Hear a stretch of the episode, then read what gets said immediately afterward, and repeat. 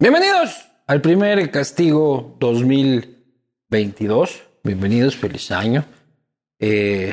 Después de que haya faltado al segundo castigo en 7 años. En 7 años solo he faltado a 2 castigos en mi vida. El uno, o sea, solo 2 castigos no se han dado. El uno, por el terremoto de Manabí, porque no había que estar ahí haciendo chistes. Y el otro, el último del año, porque me dio COVID, como a medio Ecuador. Pero ya estoy sanito, así que muchas gracias por sus preocupaciones. Agradecer a las instituciones, marcas que permiten que algo suceda, que hay un retorno medio feín, ahí sí me ayudan, que permiten que esto suceda y que nos apoyan también durante todo el 2022. Muchísimas gracias, Cooperativa Andalucía, una de las instituciones más solventes del sistema cooperativo nacional. Uribeshuasco, con su proyecto Aurora, que se levanta y está listo, ya no se levanta. Está listo para la entrega en la ruta viva. Same Group con su Media Lab en Urdesa, Guayaquil, el Silicon Valley, con todas las medidas de bioseguridad para que trabajes seguro, con distanciamiento, además de todas las comodidades tecnológicas que necesitas para no estar valiendo paloma y cogiendo COVID por las cafeterías, robando Wi-Fi. Así que ponte pilas. Vino Cono Sur, maravilloso vino auspiciante de este espacio. Cerveza 593, 100% Moslaca. Rapidito de Oriental, que es el de carne. En solo 3 minutos, la piedra angular del hermano gemelo de mi invitado de hoy. La piedra angular de la alimentación de Anderson Boscan. El motivo quizás por el que el Boscan no ha tenido COVID hasta el día de hoy es porque se alimenta del Oriental. Rapidito de Oriental. Aceite Rica Palma, el aceite más sabroso del Ecuador. Échale Rica Palma al virus, hijo de puta ese. Y luego te haces unos ricos patacones si no has perdido el gusto, lógicamente. También este es un año importante porque la maravillosa ciudad de Manta cumple 100 años de historia. Qué linda que es Manta, ¿no? Ese sitio yo me tengo que ir a vivir a Manta algún día. Y además inicia el año con 100 frentes de obra y 50 otras obras físicas. Se viene un buen año para Manta. Ahí estaré para celebrarlo con ustedes cuando cumplan, ya me estoy colando yo, a los 100 años de esa maravillosa ciudad. Y Cuscuy, que es el emprendimiento de mi mujer, que se reactiva desde hoy después de unas largas vacaciones. Aquí abajo van a salir las redes sociales de Cuscuy. Usted siga Cuscuy, pida Cuscuy, que mientras más piden, más feliz es Cuscuy, o sea, mi mujer, y por lo tanto más feliz vengo a ser yo. Sin más, no hay para qué explicarles la coyuntura nacional que atravesamos en estos momentos, cuando ya pensábamos que el COVID había valido paloma, que andábamos en beso de 3, que andábamos en el poliamor, y vacilando el patín.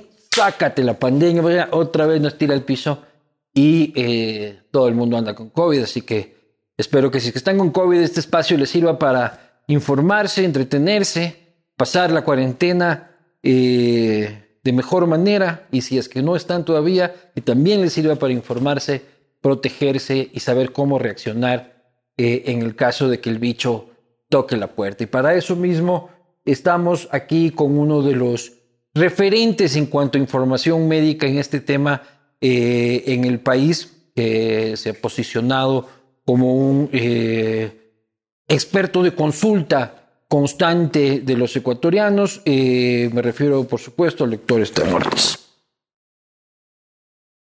Mi querido Luchito, Luis, un gusto enorme.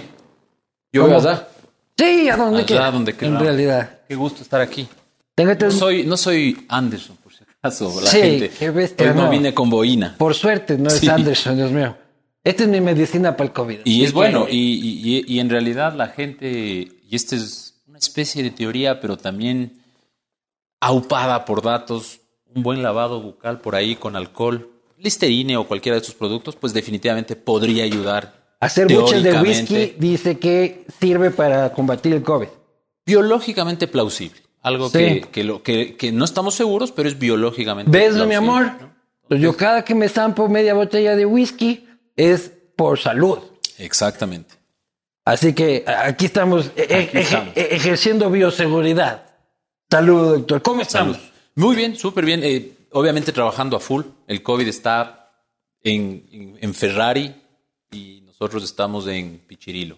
¿Y ahorita los médicos se forran en plata? A ver, lo que pasa es que los médicos, es difícil generalizar. Los médicos que más se sacan la madre, que más han sacado la madre, han sido hasta cierto punto descuidados en la pandemia, después de la pandemia, antes de la pandemia también. Y claro, los sueldos no es que han cambiado y definitivamente el trabajo de entrar a una UCI y quedarte 8 horas vestido como astronauta es durísimo. No. Y claro, no, pero me refiero a que el que va y hace consultas y que los pacientes aumentan, ¿no? Sí, definitivamente que sí. En ciertas especialidades creería que sí. Los internistas seguramente tienen muchos, pero por ahí el plástico, el dermatólogo tiene mucho menos. Entonces, por ahí no ha sido un año muy bueno tampoco para la medicina privada, que entendamos que como método de vivir, pues ha sufrido también, ¿no? Claro, yo en el 2020 hablaba con el gerente de un hospital y yo le molestaba y le decía, pero para ti esto es Navidad, pues. Y me decía, no, más bien estamos en pérdida porque en ese tiempo la gente no iba al hospital y no se estaba muriendo. Si se rompió una pierna, se quedaba en la casa. Si que tenía que hacerse un chequeo, no se lo hacía, esperaba. O sea, y el resto de, como usted dice, de especialidades quedaban jodidas. Totalmente. Y eso, ya te digo, por ahí tu hombro te molesta y tienes que operarte. En pandemia no te operas. Entonces, definitivamente hubo ese retraso. Y claro, eso también complicó la salud, porque muchas enfermedades crónicas se desatendieron. El doble de los infartados del 2019 se presentaron en el 2020. Es decir, mucha gente... O sea, ahí hay dos teorías. Uno, que dejaron de hacerse el chequeo, entonces no pudieron prevenir el infarto. Y la otra era que también el COVID tiene consecuencias. Esa secuela que yo pienso que más se va por ahí. Mucha gente salió del COVID y dijo, bueno, me voy a trotar como hacía normalmente. Y por ahí tenía alguna coronaria media tapada, pues, y se infartó, ¿no? Claro, mi viejo se murió en la pandemia de infarto. Y sin ningún precedente, el cardíaco. Totalmente. Bueno, sintiéndolo mucho, definitivamente mucha gente lo sufrió así. Y aparte de eso, le sumas la falta de diagnóstico en el Ecuador, porque mucha gente se moría con COVID, no habían PCRs. Acuérdate que hacerse un PCR era básicamente imposible al inicio. $120. Y eso cuando costaba, pero cuando no había al inicio de la pandemia, era por poco la ministra Andramuño tenía que autorizar. O Jacobito. O Jacobito, uno de los dos, claro. Alguno de los dos, claro. Que te podían dar una prueba. Exactamente. Pero no está bien posponer, doctor, chequeos y cosas por el tema del COVID. Claro, definitivamente que no, pero también vivimos un estrés en el sistema sanitario que fue imposible ayudar a las otras patologías. Definitivamente los pocos recursos del sistema sanitario público, que es el que más sufrió, pues se enfocaron en la prioridad número uno, que fue la pandemia, ¿no? Pero ¿qué cosas son las que no pueden esperar? O sea, por ejemplo, que son otras cosas...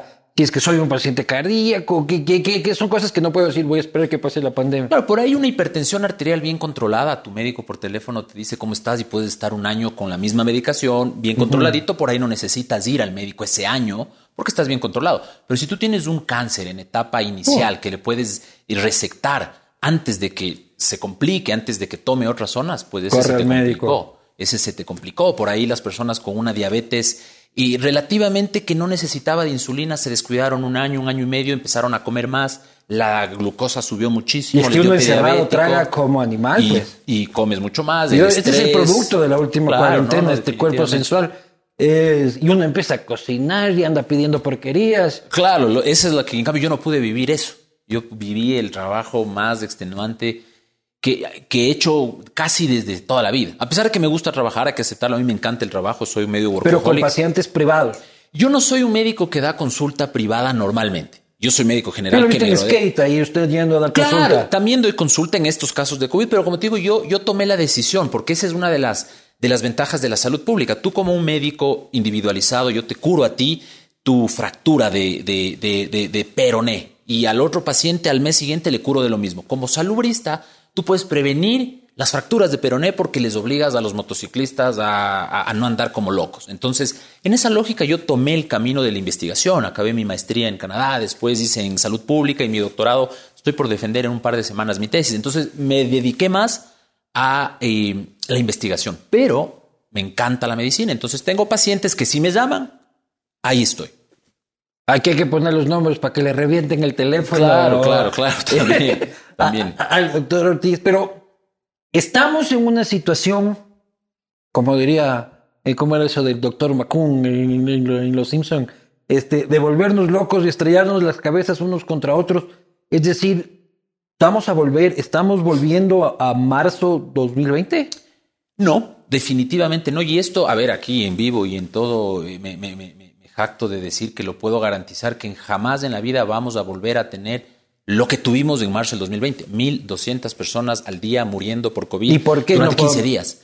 ¿Por qué? Porque en primer lugar tenemos vacunas y que sabemos que las vacunas funcionan y reducen esa probabilidad de que mueras. Pero puta muta cada semana. Muta cada semana, pero por suerte, y hay 1.600 mutaciones, por suerte la huella digital, acordémonos que es un solo virus, la huella digital sigue siendo la misma. O sea, por ahí vos te rapas y te dejas la barba morada y yo no te reconozco en la calle, pero el biométrico sigue siendo el mismo. Entonces, por ahí las vacunas siguen siendo efectivas. Pero claro, como estás en el filo del precipicio en la pandemia, 2 dosis, hermoso. Las mortalidades bajaron, chéverazo. 2 dosis funcionan. Estábamos bien. Pero claro, después justo viene la mejor etapa de vacunación del mundo, que el Ecuador logró vacunar a más gente per cápita que los Estados Unidos. Es un logro enorme. Vacunamos hace 6 meses. Entonces viene Omicron cuando esos 6 meses se han cumplido. Salen los papers hace 1 mes y medio, hace 2 meses, diciendo que 4 o 6 meses ya no es suficiente para prolongar la protección. Eso no fue falta de previsión del gobierno. No, así le tocó a todo el mundo. Así le tocó a todo el mundo. Yo creería que definitivamente es así porque, a ver, en esa época, y como te digo, la principal preocupación era vacunar y se lo hizo muy bien. Entonces se hizo lo que se tenía que hacer. Obviamente, desde el balcón, todo el mundo puede criticar algo y decir, lo hubiera hecho mejor por aquí, lo hubiera hecho mejor por acá. Director técnico, director técnico, ¿no? Entonces, pero siempre hay cosas que se pudieron haber hecho mejor. Pero como te digo, la vacunación no creo que se haya podido haber hecho mejor. Pero a mí me dio COVID, doctor, y yo estaba vacunado y reforzado. Y valió paloma la vacuna. De acuerdo, pero también hay que entender una cosa. El objetivo final del estudio de las vacunas nunca fue reducir el riesgo de transmisión. Reducir el riesgo de que te mueras y de que te hospitalices. Graves. Pero a pesar de todo eso, el riesgo de transmisión es mucho menor. Yo te cuento, estuve hace tal vez unas 2 semanas con un colega periodista en vivo en un programa de 1 hora. Tuvo COVID ese día y no me contagié. Entonces, las vacunas también reducen tu carga viral. No es lo mismo, es lo que yo te digo. Imagínate que te tienes que sacar 100.000 copias de tu cédula de identidad. Todas las copiadoras del sector están ya dañadas. Entonces, una copia empieza a salir dañada, una copia sale mejor, otra peor. Y esas copias son los virus. Pero en cambio, si tú tienes las vacunas, capaz no tienes que sacar 100.000 copias, tienes que sacar 5.000. Y sacar 5.000 copias es por ahí más fácil, ¿no es cierto? No, sin duda hay que vacunarse. Pero hay tanta gente ahí que antivacunas. Se supone que hay que respetarles, ¿no es cierto? Porque se supone que tienen derecho, pero qué ganas de chislarles, ¿no? Sí, ese es un conflicto que se ha discutido desde la salud pública hace 50 años. Es decir, ¿puedes amarrarle a alguien y obligarle a que se ponga una vacuna? La respuesta es no, no te puedo obligar. No te puedo obligar ni siquiera a hacerte un bypass coronario sabiendo que te va a salvar la vida.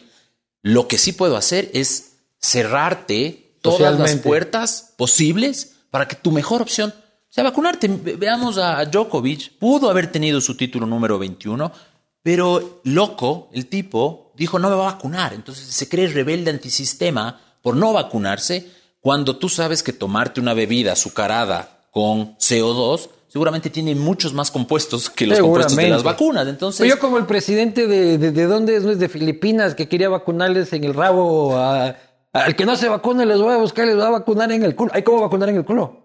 Habría cómo, pero el problema es que la vacuna usualmente en el tejido subcutáneo es donde mejor se absorbe. Entonces, al músculo es a la nalga. Un diclofenaco te va a la nalga. Pero no funciona y tiene que ser acá. No funciona, tiene que ser acá y tiene que ser así. Y así lo han probado las vacunas. Y ese también era otro de los riesgos de la vacunación masiva. A veces te tocaba una aguja de este portecito y si es que vos eras medio papeado, por ahí no te entraba a donde tenía que entrar y se quedaba solo en la capa de la piel. Entonces, pero la gente dice esto no está testeado, mira cómo la gente está enfermándose otra vez, me va a salir un tercer ojo, una cola de chancho. Claro.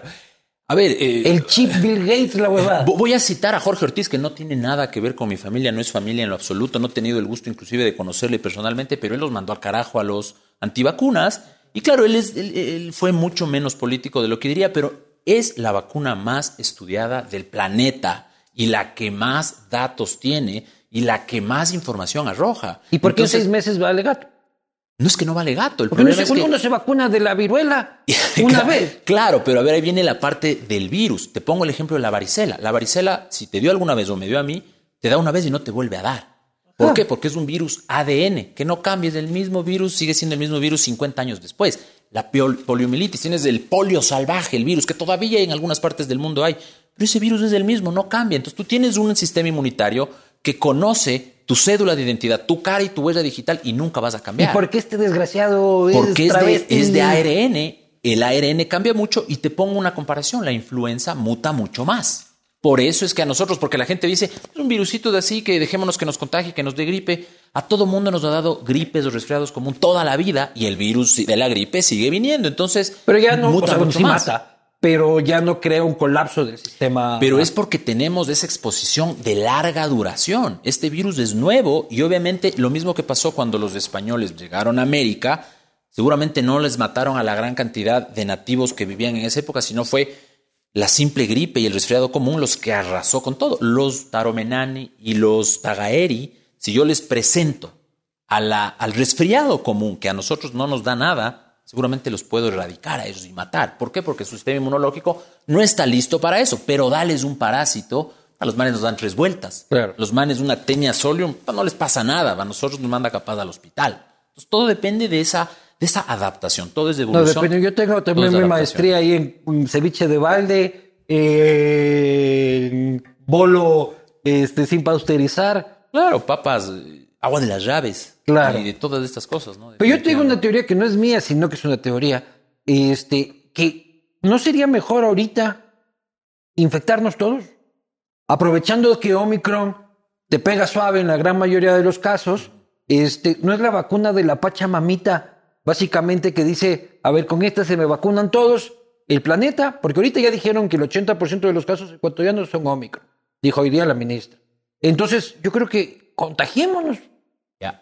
Esa es una teoría que primero se la puso en supuesta práctica en Suecia, pero no dio resultado. ¿Por qué? Porque estamos viendo que el virus muta y que el virus reinfecta. Entonces, por ahí, salgámonos a contagiar todos, todo el mundo se vuelve a reinfectar. Segundo, imaginémonos, no es buena idea. No es buena idea para nada, porque aparte de eso, y hoy sabemos que aparentemente es mucho menos virulenta, pero como tú dices, tal vez Omicron puede contagiar a 1000 y matar a 1 y parecería, mira, que es suave, mientras Ébola contagia a 1000 y mata a 900. Pues dices, chuta, ese sí tengo miedo, pero en cambio, si es mucho más transmisible, Omicron es hasta 18 veces más transmisible que la variante original. Entonces, si tú ya no contagias a 1000, contagias a 10 millones... Ese 1 por 1000 que moría para 10 millones es más gente que va al hospital, más gente que va. Y el virus tiene más chances de mutar si es que hay si está en más cuerpos. Y el virus tiene más chances de mutar porque efectivamente toca sacar más copias. Entonces por ahí el que se quiso ahorrar el dólar para sacar la copia ya no sacó en el lugar que tenía que sacar, sino sacó donde la vecina, a la copia le sale chueca, le sale mal. Y por ahí una de esas copias resulta ser peor. No se transmite, no contagia, se descarta. La primera variante ya no está circulando, pero por ahí te sale una variante del hijo de madres como Omicron, que desplaza a las otras, ¿no? Pero lo peor sería una Omicron 2.0 que, aparte de ser tan contagiosa, sea mucho más fuerte en su sintomatología. Sí, no. ¿Por qué? Porque si es que es que el coronavirus es el virus. Tomará la medicina del doctor Luchito, sí, ¿no? Salud. El Omicron y el coronavirus del virus tan hijo de madre que tiene la capacidad de infectarte y volverte asintomático. Entonces vos estás en la parada de bus y alguien te está soplando los aerosoles y vos feliz fumándote los aerosoles. Si fuera mucho más virulenta, te manda a la cama con el trancazo y no sales, no infectas. Claro. Y como estás hecho miércoles, no le buscas al vecino, el vecino no se infectó. Entonces, una enfermedad muy virulenta es menos transmisible porque el ébola se controló porque era tan letal. Igual el MERS, que fue el otro coronavirus zoonótico, era tan letal y te sacaba la miércoles que vos no salías a ver nada, entonces te quedabas en la casa y no contagiabas. O sea, toda esta huevada no se va a acabar nunca. Yo creo que hasta los huevos de la mascarilla. Yo también estoy hasta los huevos y definitivamente esta pandemia no... A ver, ¿quién va a declarar el fin de la pandemia? No creo que nadie, sino que hay que buscar la endemia. Es decir, lo que pasa con las gripes, que tú no tengas repuntes de casos. Es decir, hola, me dio COVID, sí, pana, estoy con gripe, ya no voy a ir a la fiesta. Lo que pasaba hace 10 años. Hace 10 años igual el agripado iba a la fiesta, pero la gripe estaba por ahí, por allá. Hoy por hoy el problema es esto, estos brotes masivos, estos repuntes que no van a dejar de suceder hasta que el mundo entre en endemia. Es decir, por ahí se vuelve estacional. ¿Cuándo va a pasar eso? Cuando todo el planeta se vacune, que también ese es otro problema. Infecte. Es que no, porque si es que se infecta... Hay, a ver, como te digo, a la brava tú podrías definitivamente... ¿Cómo paro yo los embarazos? Embarazando a todo mundo. Embarazo a todo mundo y no va a haber embarazos, porque 9 meses nadie se va a embarazar. Ah, pero no es muy radical esa analogía. Es que yo soy de las analogías que la gente entienda. Entonces, ¿cómo paro la drogadicción? Todo el mundo me forma claro. Y me coge sobredosis y se va a la clínica. Por supuesto, digamos, o sea, vos dices, es como que yo le diga a la gente, oye, ¿sabes qué? Me voy a pegar los tragos, no me quisiera chocar mamado. Me choco sobrio, suave, y ya no me choco mamado. Entonces... No es una respuesta. ¿Usted se ha chocado mamado? Nunca, la verdad. Por suerte, nunca. Me he subido en autos donde gente ha estado... Es una cultura ecuatoriana terrible y es un problema de salud. Alguna vez cuando uno no tiene carro se sube con el amigo que te quiere llevar y no sabes qué hacer. Y en nuestros tiempos, pues no sé qué edad tiene. Yo 42. En nuestros tiempos el más borracho era el más arrecho, pues. Y ahora ha cambiado. Claro, y había 2 carros por grupo. Claro, todos arrechos. Eran todos en ese carro, era el guapo del colegio porque había un carro por curso. ¿Y era el más mamado? Claro, el más mamado. Y te llevaba a la playa a las 2 de la mañana. El mejor puñete, el más mamado que tenía carro, el más guapo, obviamente. Y todos, y claro, el man te llevaba y te tenía que traer y te pedía gasolina y si no le dabas te esquineaba. Hoy todo el mundo tiene carro. Entonces, claro, es diferente, ¿no? Son tiempos que han cambiado, pero definitivamente pues es otro tema que hay que conversar porque la salud pública es así, ¿no? No hay, o sea, ¿cuándo va a llegar la endemia? Yo creo que este año es el fin. Ya son 2 años. A ver, este año para mí, y espero no equivocarme, porque ya me equivoqué una vez también, porque nadie esperó que Omicron iba a... O sea, ya cuando llegaron las vacunas dijimos, vean, llegaron los refuerzos, aquí se acabó esta tontera, vamos a tener por ahí casos en África, que siempre vimos que la inequidad afecta. Esa porque... Es una cagada. Claro, entonces, pero hoy ya con Omicron, que aparentemente vemos la velocidad y vemos que no es tan letal, yo creo y definitivamente estoy seguro que el 2022... No sé si es que sea el fin de la pandemia, pero va a ser el año en el que nosotros en un punto tomemos la decisión de decir, mira, tienes 3 refuerzos, el 90% de la población mundial está vacunada, pues habrán casos por aquí. Siempre vamos a tener COVID. Va a ser una enfermedad como la gripe, como la influenza, pero ya no debería causar más brotes. Yo asumo que todo este año nadie en el mundo va a decir, deje su mascarilla y salga a la fiesta. Pero vamos a volver a nuestra pseudo normalidad de coger y salir y vernos como... ha pasado en estos meses. ¿Suspender las clases tiene sentido? No tiene sentido porque definitivamente el beneficio de que un niño vaya a clases y aprenda es mayor que el riesgo. Cuando tú sabes que en el trabajo o en la escuela hay mucho más protección y protocolos que en la comunidad. Y esa ha sido mi pelea toda la vida. El papá se mete una borrachera todo el fin de semana. Exactamente. Y el guapo no puede ir al colegio el lunes. Totalmente. Y esa es una de las broncas que yo he tenido con algunos colegas médicos, que como en todo lado hay oposiciones. Yo les digo, vean, brothers, en la comunidad anda a ver cómo vive. Es que la escuela no tiene agua y la escuelita no tiene ventanas. Anda a ver cómo vive. Si es que está en esa escuela ese niño, anda a ver cómo vive. Vive con 20 niños, con los chanchos, ahí mismo. Es mejor que vaya a la escuela. Porque aparte de eso, el papá en la casa capaz le pega. Entonces déjale que vaya a la escuela. Entonces el beneficio es mucho mayor. ¿Y a reducir los aforos? A ver, yo creo que hoy en el 2022 yo estaría en contra totalmente de un confinamiento nuevamente. En el 2022... Es probable, pero...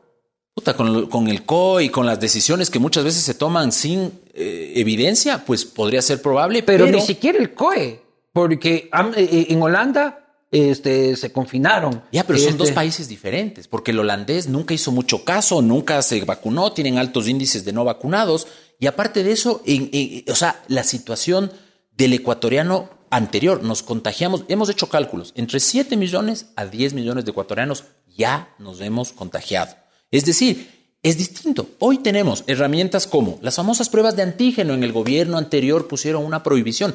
Imagínate, vos te quieres ir con 5 amigos a pegar los tragos en una casa, te haces una prueba de antígeno que compraste en la farmacia en $5, te haces todos negativos, vengan, chupemos, bailemos y no pasó nada. No se pueden comprar pruebas de antígeno en el Ecuador. Hay formas de controlar la pandemia. El diagnóstico sigue siendo exclusivo para quien tenga dinero. Entonces la gente que realmente lo necesita no paga y dice, y si es que imagínate que no vaya al trabajo, oiga, estoy enfermo en el trabajo que usted me paga el mínimo, y no tengo para hacerme la prueba. El man miente porque sabe que le votan. Entonces es un problema social también. Realmente. Y el Estado también se ha descuidado enormemente y no es que nada político. El Estado en general muy pocas veces cumple con su trabajo, ¿no? No, y ahora para colmo necesitas una orden médica para que te hagan un PCR.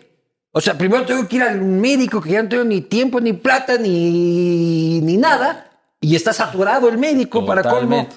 Ya para cuando me entiende el médico en este país, en el sistema público, claro. Ya me curé del COVID. Exactamente. Ya dices, ya me da pereza. Si las fracturas, la gente dice, voy a sacar turno a 2 semanas, me voy donde el sobador. Claro. Y me friego, literalmente me friego el pie por no ir al doctor. Entonces, claro, son barreras de acceso a lo que no debería existir barreras. ¿No? Sobre las pruebas de antígeno, usted sacaba un video, doctor. Ahí está. La idea es hacer literalmente un jugo de mocos. Suena esto un poco raro. Este jugo, este líquido que contiene la gran cantidad de secreción nasal o la gran cantidad de secreción nasofaringia, se vuelve un líquido que potencialmente puede contener antígenos. Te das ahí un jugo de moco. Un jugo de moco.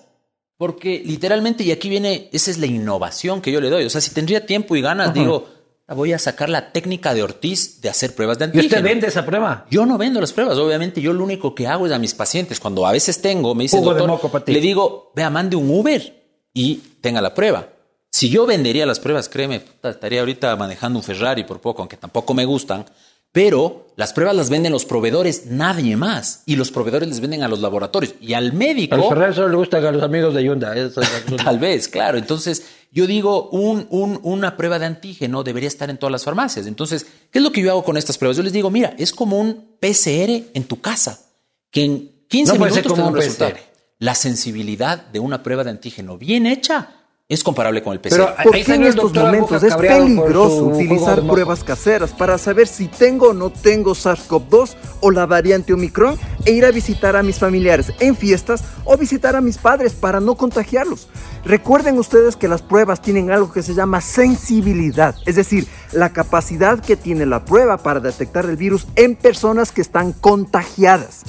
Lo que sucede es que si una persona es asintomática... Está cabreado el doctor Albojaé. Está cabreado, pero... Se le nota cabreado. Claro, ¿no? Se le nota enojado, pero ahí nuevamente y con todo el respeto, hay médicos investigadores y hay investigadores. El doctor Albuja no es investigador, no ha leído y aparte de eso tiene posiblemente un conflicto de interés porque él tiene un laboratorio que hace pruebas de antígeno. Y a ver, aquí yo le puedo... dices que el doctor Albuja hace esto porque se le acaba el negocio. No creo que se le acabe nunca porque es un laboratorio y definitivamente el doctor Albuja es un pionero en lo que es la divulgación médica. Desde en el Ecuador, cuando yo era niño le veíamos al doctor Albuja. Pero si me tengo que yo... ¿Pero por qué hay pica? No, por mí no hay en lo absoluto. Yo debato científicamente con las personas. El doctor Albuja, y lo puedo decir al frente de él en cualquier programa... Él tiene que presentar sus hechos y datos con argumentos. Y con sus argumentos él me puede ganar. Él dice que sí, la sensibilidad de una prueba de antígeno definitivamente no es la misma que la del PCR. Pero si es que le haces mal, si es que tú te haces una prueba de antígeno y que me sale negativa y no tengo síntomas, y en 8 horas me hago otra, y en 12 horas me hago otra, yo puedo tranquilamente detectar el virus de forma súper temprana. No sabe. A ver, yo te puedo decir, a ver, no quiero ser subjetivo, pero puedo decir que de las partes que le he escuchado hablando de COVID, de los comentarios, uno que hablaba de que los ganglios de aquí para abajo, los anticuerpos no sé qué, y de aquí para arriba, puedo decir con el doctor Albuja que de COVID no sabe. Y yo te puedo decir, me he sacado la miércoles estudiando COVID, tenemos 29, y yo tengo 29 publicaciones sobre COVID-19 que son revisadas por pares de todas las universidades del mundo y me dicen... Ve, tu publicación vale gato y me han rechazado. Si tengo 29 publicadas, me han rechazado 500 porque dicen no vale, tu investigación mejora. Pues yo no tengo problema en decirlo. La ciencia es así. Y hay médicos, colegas míos, que me dicen, oye, te voy a mandar una prueba para ver si tienes COVID y les mandan pruebas de anticuerpos en los dedos. No saben de COVID. Esa no de anticuerpos nada. No vale. No valen para nada. Hoy no valen para nada. Esa ya no me hablo ni cagando ya. No, o sea, por ahí, por curiosidad, en un niño de 2 años que no ha sido vacunado nunca y que sospechas que pudo haber tenido COVID porque vivía con su madre con COVID, le haces una prueba de anticuerpos y sale con IgG. Puedo decir, el niño tuvo COVID porque como no le he vacunado y tiene IgG, pues el niño tuvo COVID. Por ahí me puede servir. Yo le hice a mi bebé, por ejemplo. O sea, yo le hice a mi bebé el PCR. Ya. para que se lo diagnostique. Uh-huh. Se lo diagnosticó positivo. Yeah. Y cuando nosotros cumplimos la cuarentena, la madre y yo, uh-huh. Nos hicimos la de sangre, todavía tengo el morado de aquí, uh-huh. la cuantitativa de anticuerpos para el IgG y el IgM, uh-huh. y los dos ya salimos bien, y lo que nos dijo el doctor es, con eso ya podemos presuponer que el niño también, para no someter al niño a una sacada de sangre. O sea, el niño lo más seguro es que tuvo COVID. Me dices que tuvo PCR con COVID. Sí. Sí, entonces ya tú no te tenías que hacer la prueba de anticuerpos. Botaste la plata. ¿Ya? Es decir, no te tenías que hacer. ¿Por qué? Porque ya te dio COVID. Pero yo necesito una autorización para salir de la casa. Pero no. ¿Cuándo salgo de la casa, entonces? Uno sale de la casa, en teoría, cuando tú tienes el diagnóstico de COVID, según los CDCs, porque lamentablemente las guías ecuatorianas, lo que hay, y voy a hablar de la guía anterior, porque la nueva guía ha sido muy criticada. Esa es súper criticada. Yo he visto pacientes los 10 días con antígeno positivo. El antígeno detecta. Si el antígeno detecta, pana, ese día estás contagioso. Si el antígeno detecta. Ah, es que yo tengo una PCR positiva y el antígeno me salió negativa. Claro, por ahí tienes un virus, pero no estás contagioso. Tu carga viral es bajísima. Pero a mí me da COVID, ¿y cuándo salgo de la casa? Te da COVID, tú cuentas. Según los CDCs anteriores, cuentas 10 días, siempre y cuando el día 7, 8, 9 y 10 estés sin síntomas. Tú el día 10 sales de tu casa y no necesitas hacerte PCR confirmatorio ni antígeno. ¿El día 10 cuenta desde el PCR o desde el síntoma? Ya, yo lo considero desde el PCR en el Ecuador, porque como somos malos los ecuatorianos para acordarnos, yo lo considero desde el día objetivo que me enseñó el PCR. Pero los CDCs dicen desde el día que inició los síntomas. Entonces, el día que inició los síntomas, cuente 10 días. Ese día usted sale del aislamiento. Eso te dice, yo para ser hiperseguro cuento desde el PCR. Y pero ahora los gringos dicen 5 días si es que no tiene síntomas. Ajá, pero ni siquiera 5 días, pero puede ser muy poco. Yo tuve hoy un caso. Los gringos tampoco saben. No es que no sepan. Yo creo que ellos tienen otra situación epidemiológica, y no los critico yo, Esteban Ortiz, un doctor del cuarto mundo que está hablando por Twitter. No, lo critica el doctor Topol, que administra Medscape, el doctor Mina de Harvard. O sea, ¿no será que los gringos también quieren así salgan con? Sí, porque también ahí hay un problema importante. Que no se quieren vacunar. Y no tienen trabajo. El otro día escuchaba que las aerolíneas están cerrando vuelos porque los trabajadores están aislados, porque tienen COVID y no hay quien trabaje. Entonces, en los Estados Unidos, tú sabes que... Ahorita hay camello, es momento para migrar. Es momento para migrar, como siempre así. Los Estados Unidos ha sido un país que siempre ha dado trabajo, ¿no? Entonces, hoy más que nunca. Ponte ese varón, es el momento de buscar trabajo en Estados Unidos. ¿Y qué medidas? Yo le voy a enseñar unas medidas que hemos tomado y que ahora ya con el tiempo se ven. Tengo un poco más de la medicina del doctor Luchito. Este es infalible. ¿Qué antígeno ni qué antígeno? A ver, vamos con las imágenes, Chema, de lo que hacíamos en el 2020 y que hoy resulta un poco curioso.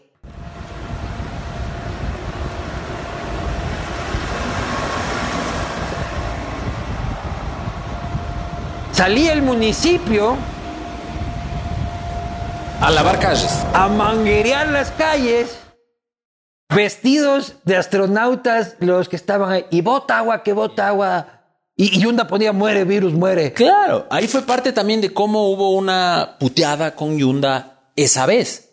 Yo le decía, porque salió en... ¿Tú lo puteaste? Yo lo puteé No lo puteé de malas palabras, le recriminé. ¿Públicamente o personalmente? En Twitter. En Twitter, porque yo nunca he tenido relación con el alcalde o exalcalde. Pero lo defendías. Tal vez habré defendido algún argumento válido en algún momento, pero no. Porque yo te bloqueé de Twitter porque vos me puteabas porque yo puteaba a Yunda. No. ¿Por qué fue que te bloqueé? Tengo evidencia, no sé si es que... A ver. Ya no me acuerdo bien.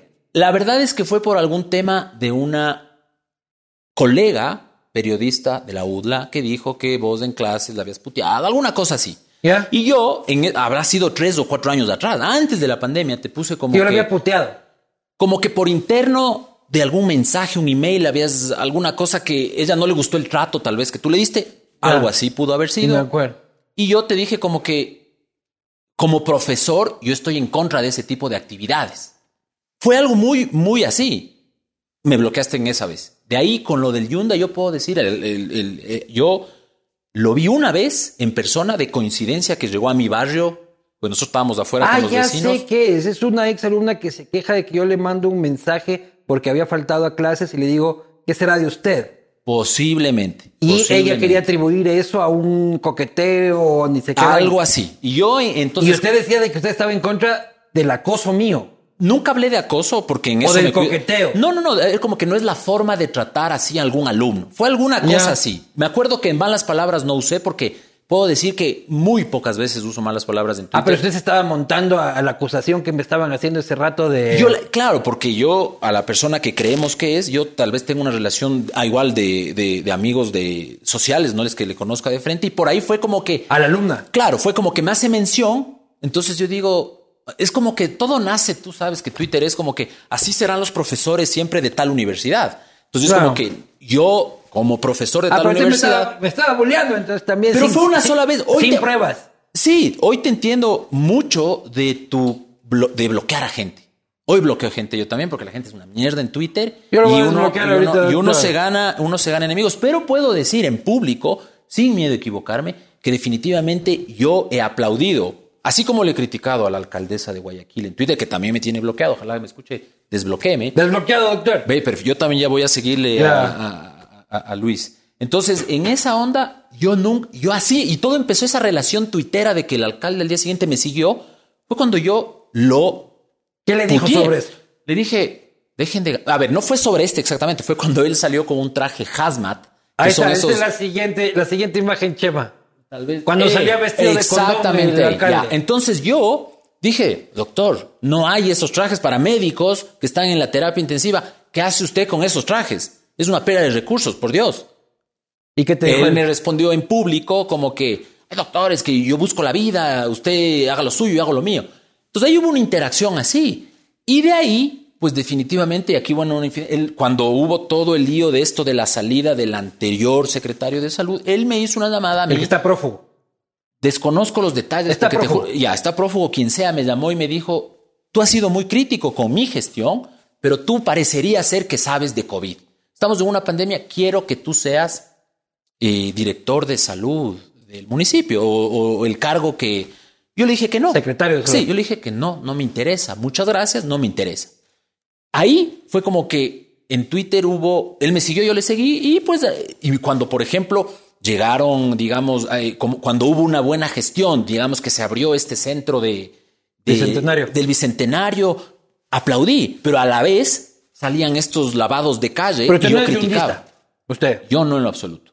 Esos lavados de calle no servían para un carajo. No sirven para un carajo. Los hizo también Yaku y los han hecho todo mundo y los ha hecho el municipio de Guayaquil.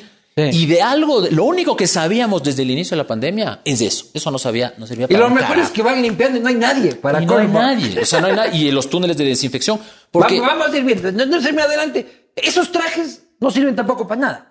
Sirve para el doctor que está en terapia intensiva. El traje no. El traje sirve. O sea, a mí el doctor que me atendió por COVID, yo tal vez mi carga viral, y yo no estaba en terapia intensiva ni en un ambiente de 10,000 de COVID, pero el doctor con una mascarilla. Pero es que el traje de hazmat sirve para el que está en terapia intensiva porque el que está en terapia intensiva le sacas fluidos, está con pus, está con sangre, está con todas las secreciones que te salpican. Para eso sirve el traje hazmat, que en esa época... No sabíamos. Pero hoy en UCI por COVID siguen usando ese traje. Hoy en UCI yo creería que gran parte del personal médico lo sigue usando por su protección, porque es una joda que después de un turno te tengas que sacar todo. Y uno llega a la casa. Yo cuando estaba en el Eugenio Espejo, estuve 2 años de residente ahí en el servicio de cirugía plástica.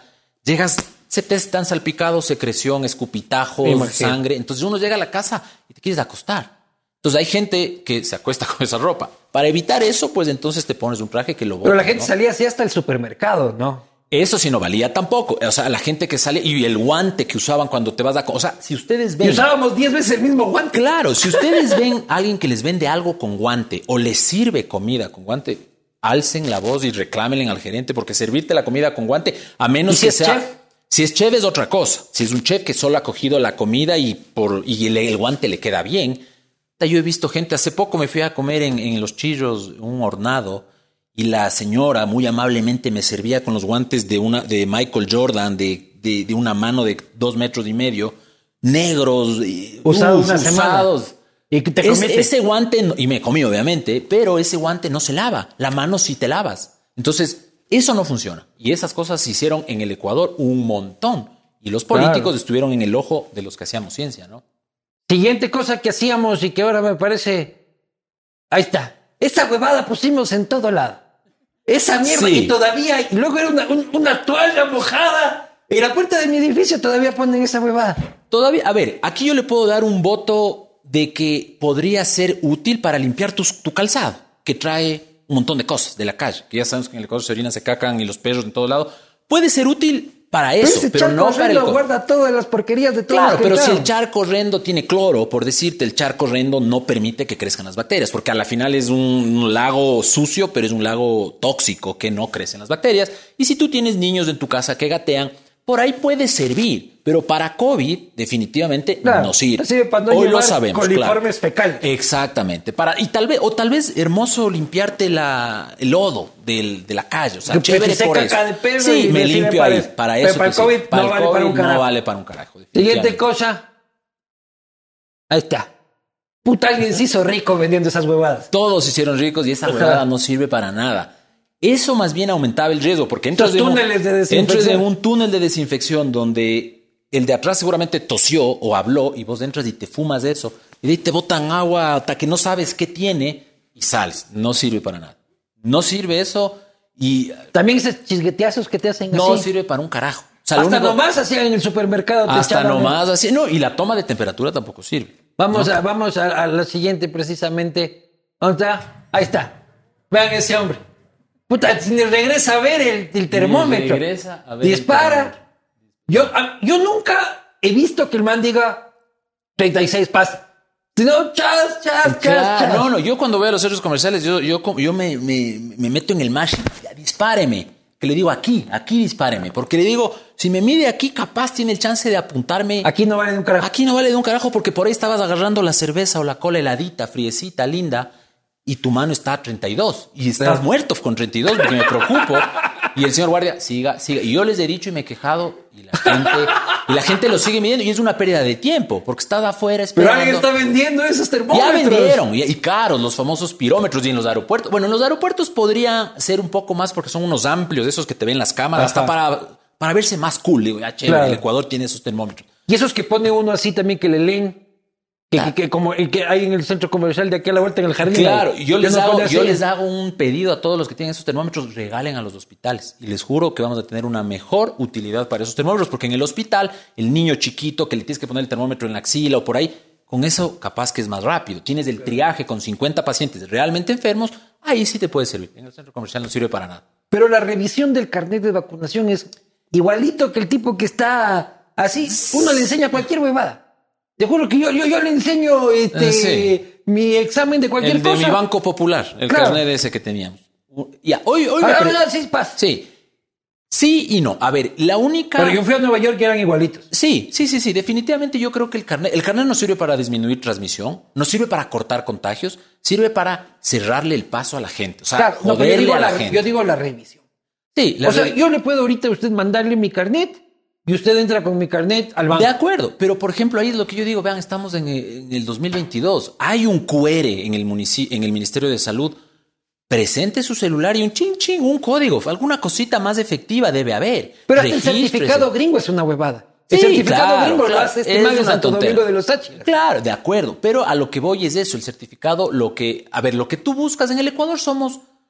aptos para las vacunas. En el Ecuador, si es gratis, ve, aquí te ponen, venga, dióxido de cloro, tenga, porque es gratis. Y en el Ecuador la gente no es muy antivacunas. Es esa nueva era del hippie aniñado, hecho el socialista, que antisistema, pero está en el sistema, pro teorías del orden mundial, pero tiene iPhone.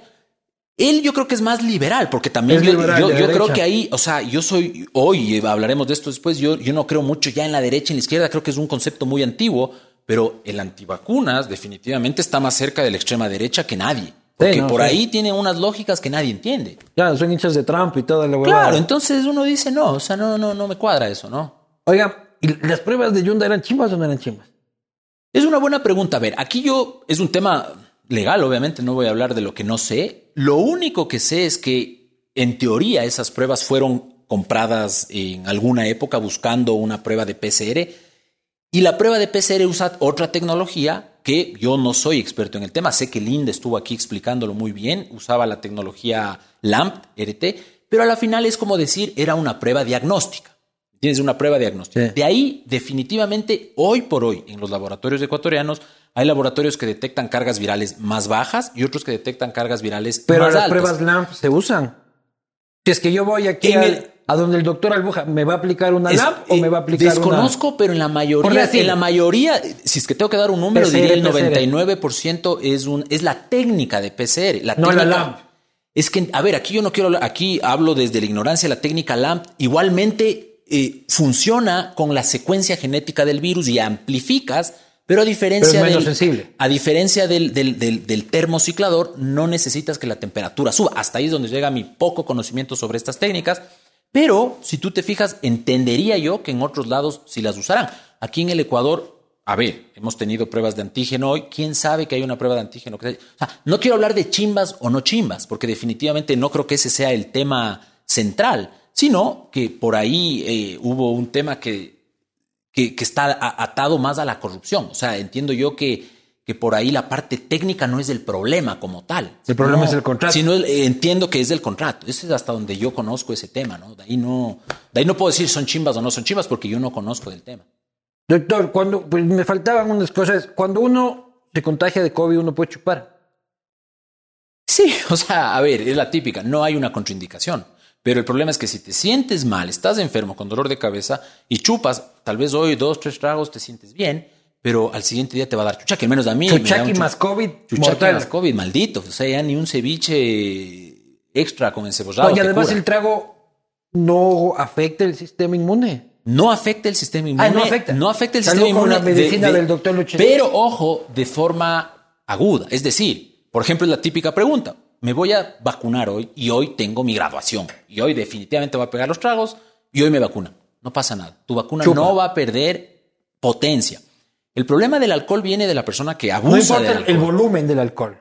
Si me voy a graduar, me voy a tomar 18 garrafas de Pero ahí vienen dos problemas. El primer problema, el siguiente día te levantas hecho miércoles y tú no sabes si fue la vacuna o fue el chuchaqui. Entonces, si yo te tengo que poner una segunda dosis, yo te digo, oye, ¿qué tal fue tu segunda dosis? Y vos solo te recuerdas que te botó en la cama porque estabas hecho miércoles. Pero uno sí sospecha que son las 18 botellas de whisky que se tomó. Pero esa es la recomendación. El problema del alcohol... Yo tengo un pana que se fue a Estados Unidos y se puso la Johnson, pero desde que iba a ponerse la Johnson se iba con una botella de ron y se pasó 3 días después en Estados Unidos bebiendo y vino acá y pensó de que no le iba a funcionar. Claro, y se pegó 2 de Pfizer.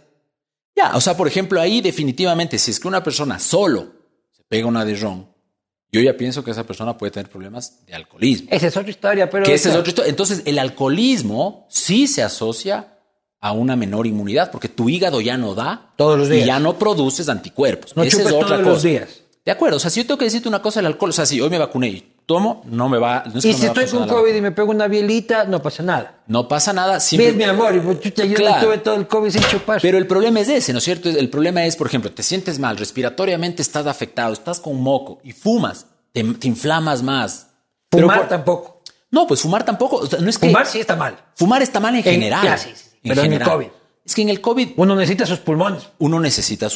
Entonces es como que vos estés respirando bajo el agua y en el agua te metan... CO2, o sea, definitivamente el tabaco no es bueno para la salud en general y que vos estés, es como, claro, vos estás con diarrea y te cojo y te doy laxante, o sea, no me ayudas, me estás haciendo daño. Pero si me fumo un tabaquito, la gente dice, o sea, es que a ver, es una droga, ¿no? Claro, y ahí nuevamente la gente que sí está fumándose el dedo 10 días en la casa. Yo te digo a mi manera, ¿no es cierto? O sea, si es que yo, por ejemplo, el abuelito de 80 años está consciente que él fumarse sus 10 cigarrillos diarios toda la vida, durante toda su vida, es lo que a él le gusta. ¿Quién soy yo para decirle, oye, no fumes y quédate en tu casa viendo el crucigrama que ya no te llega ni siquiera en físico, sino en digital?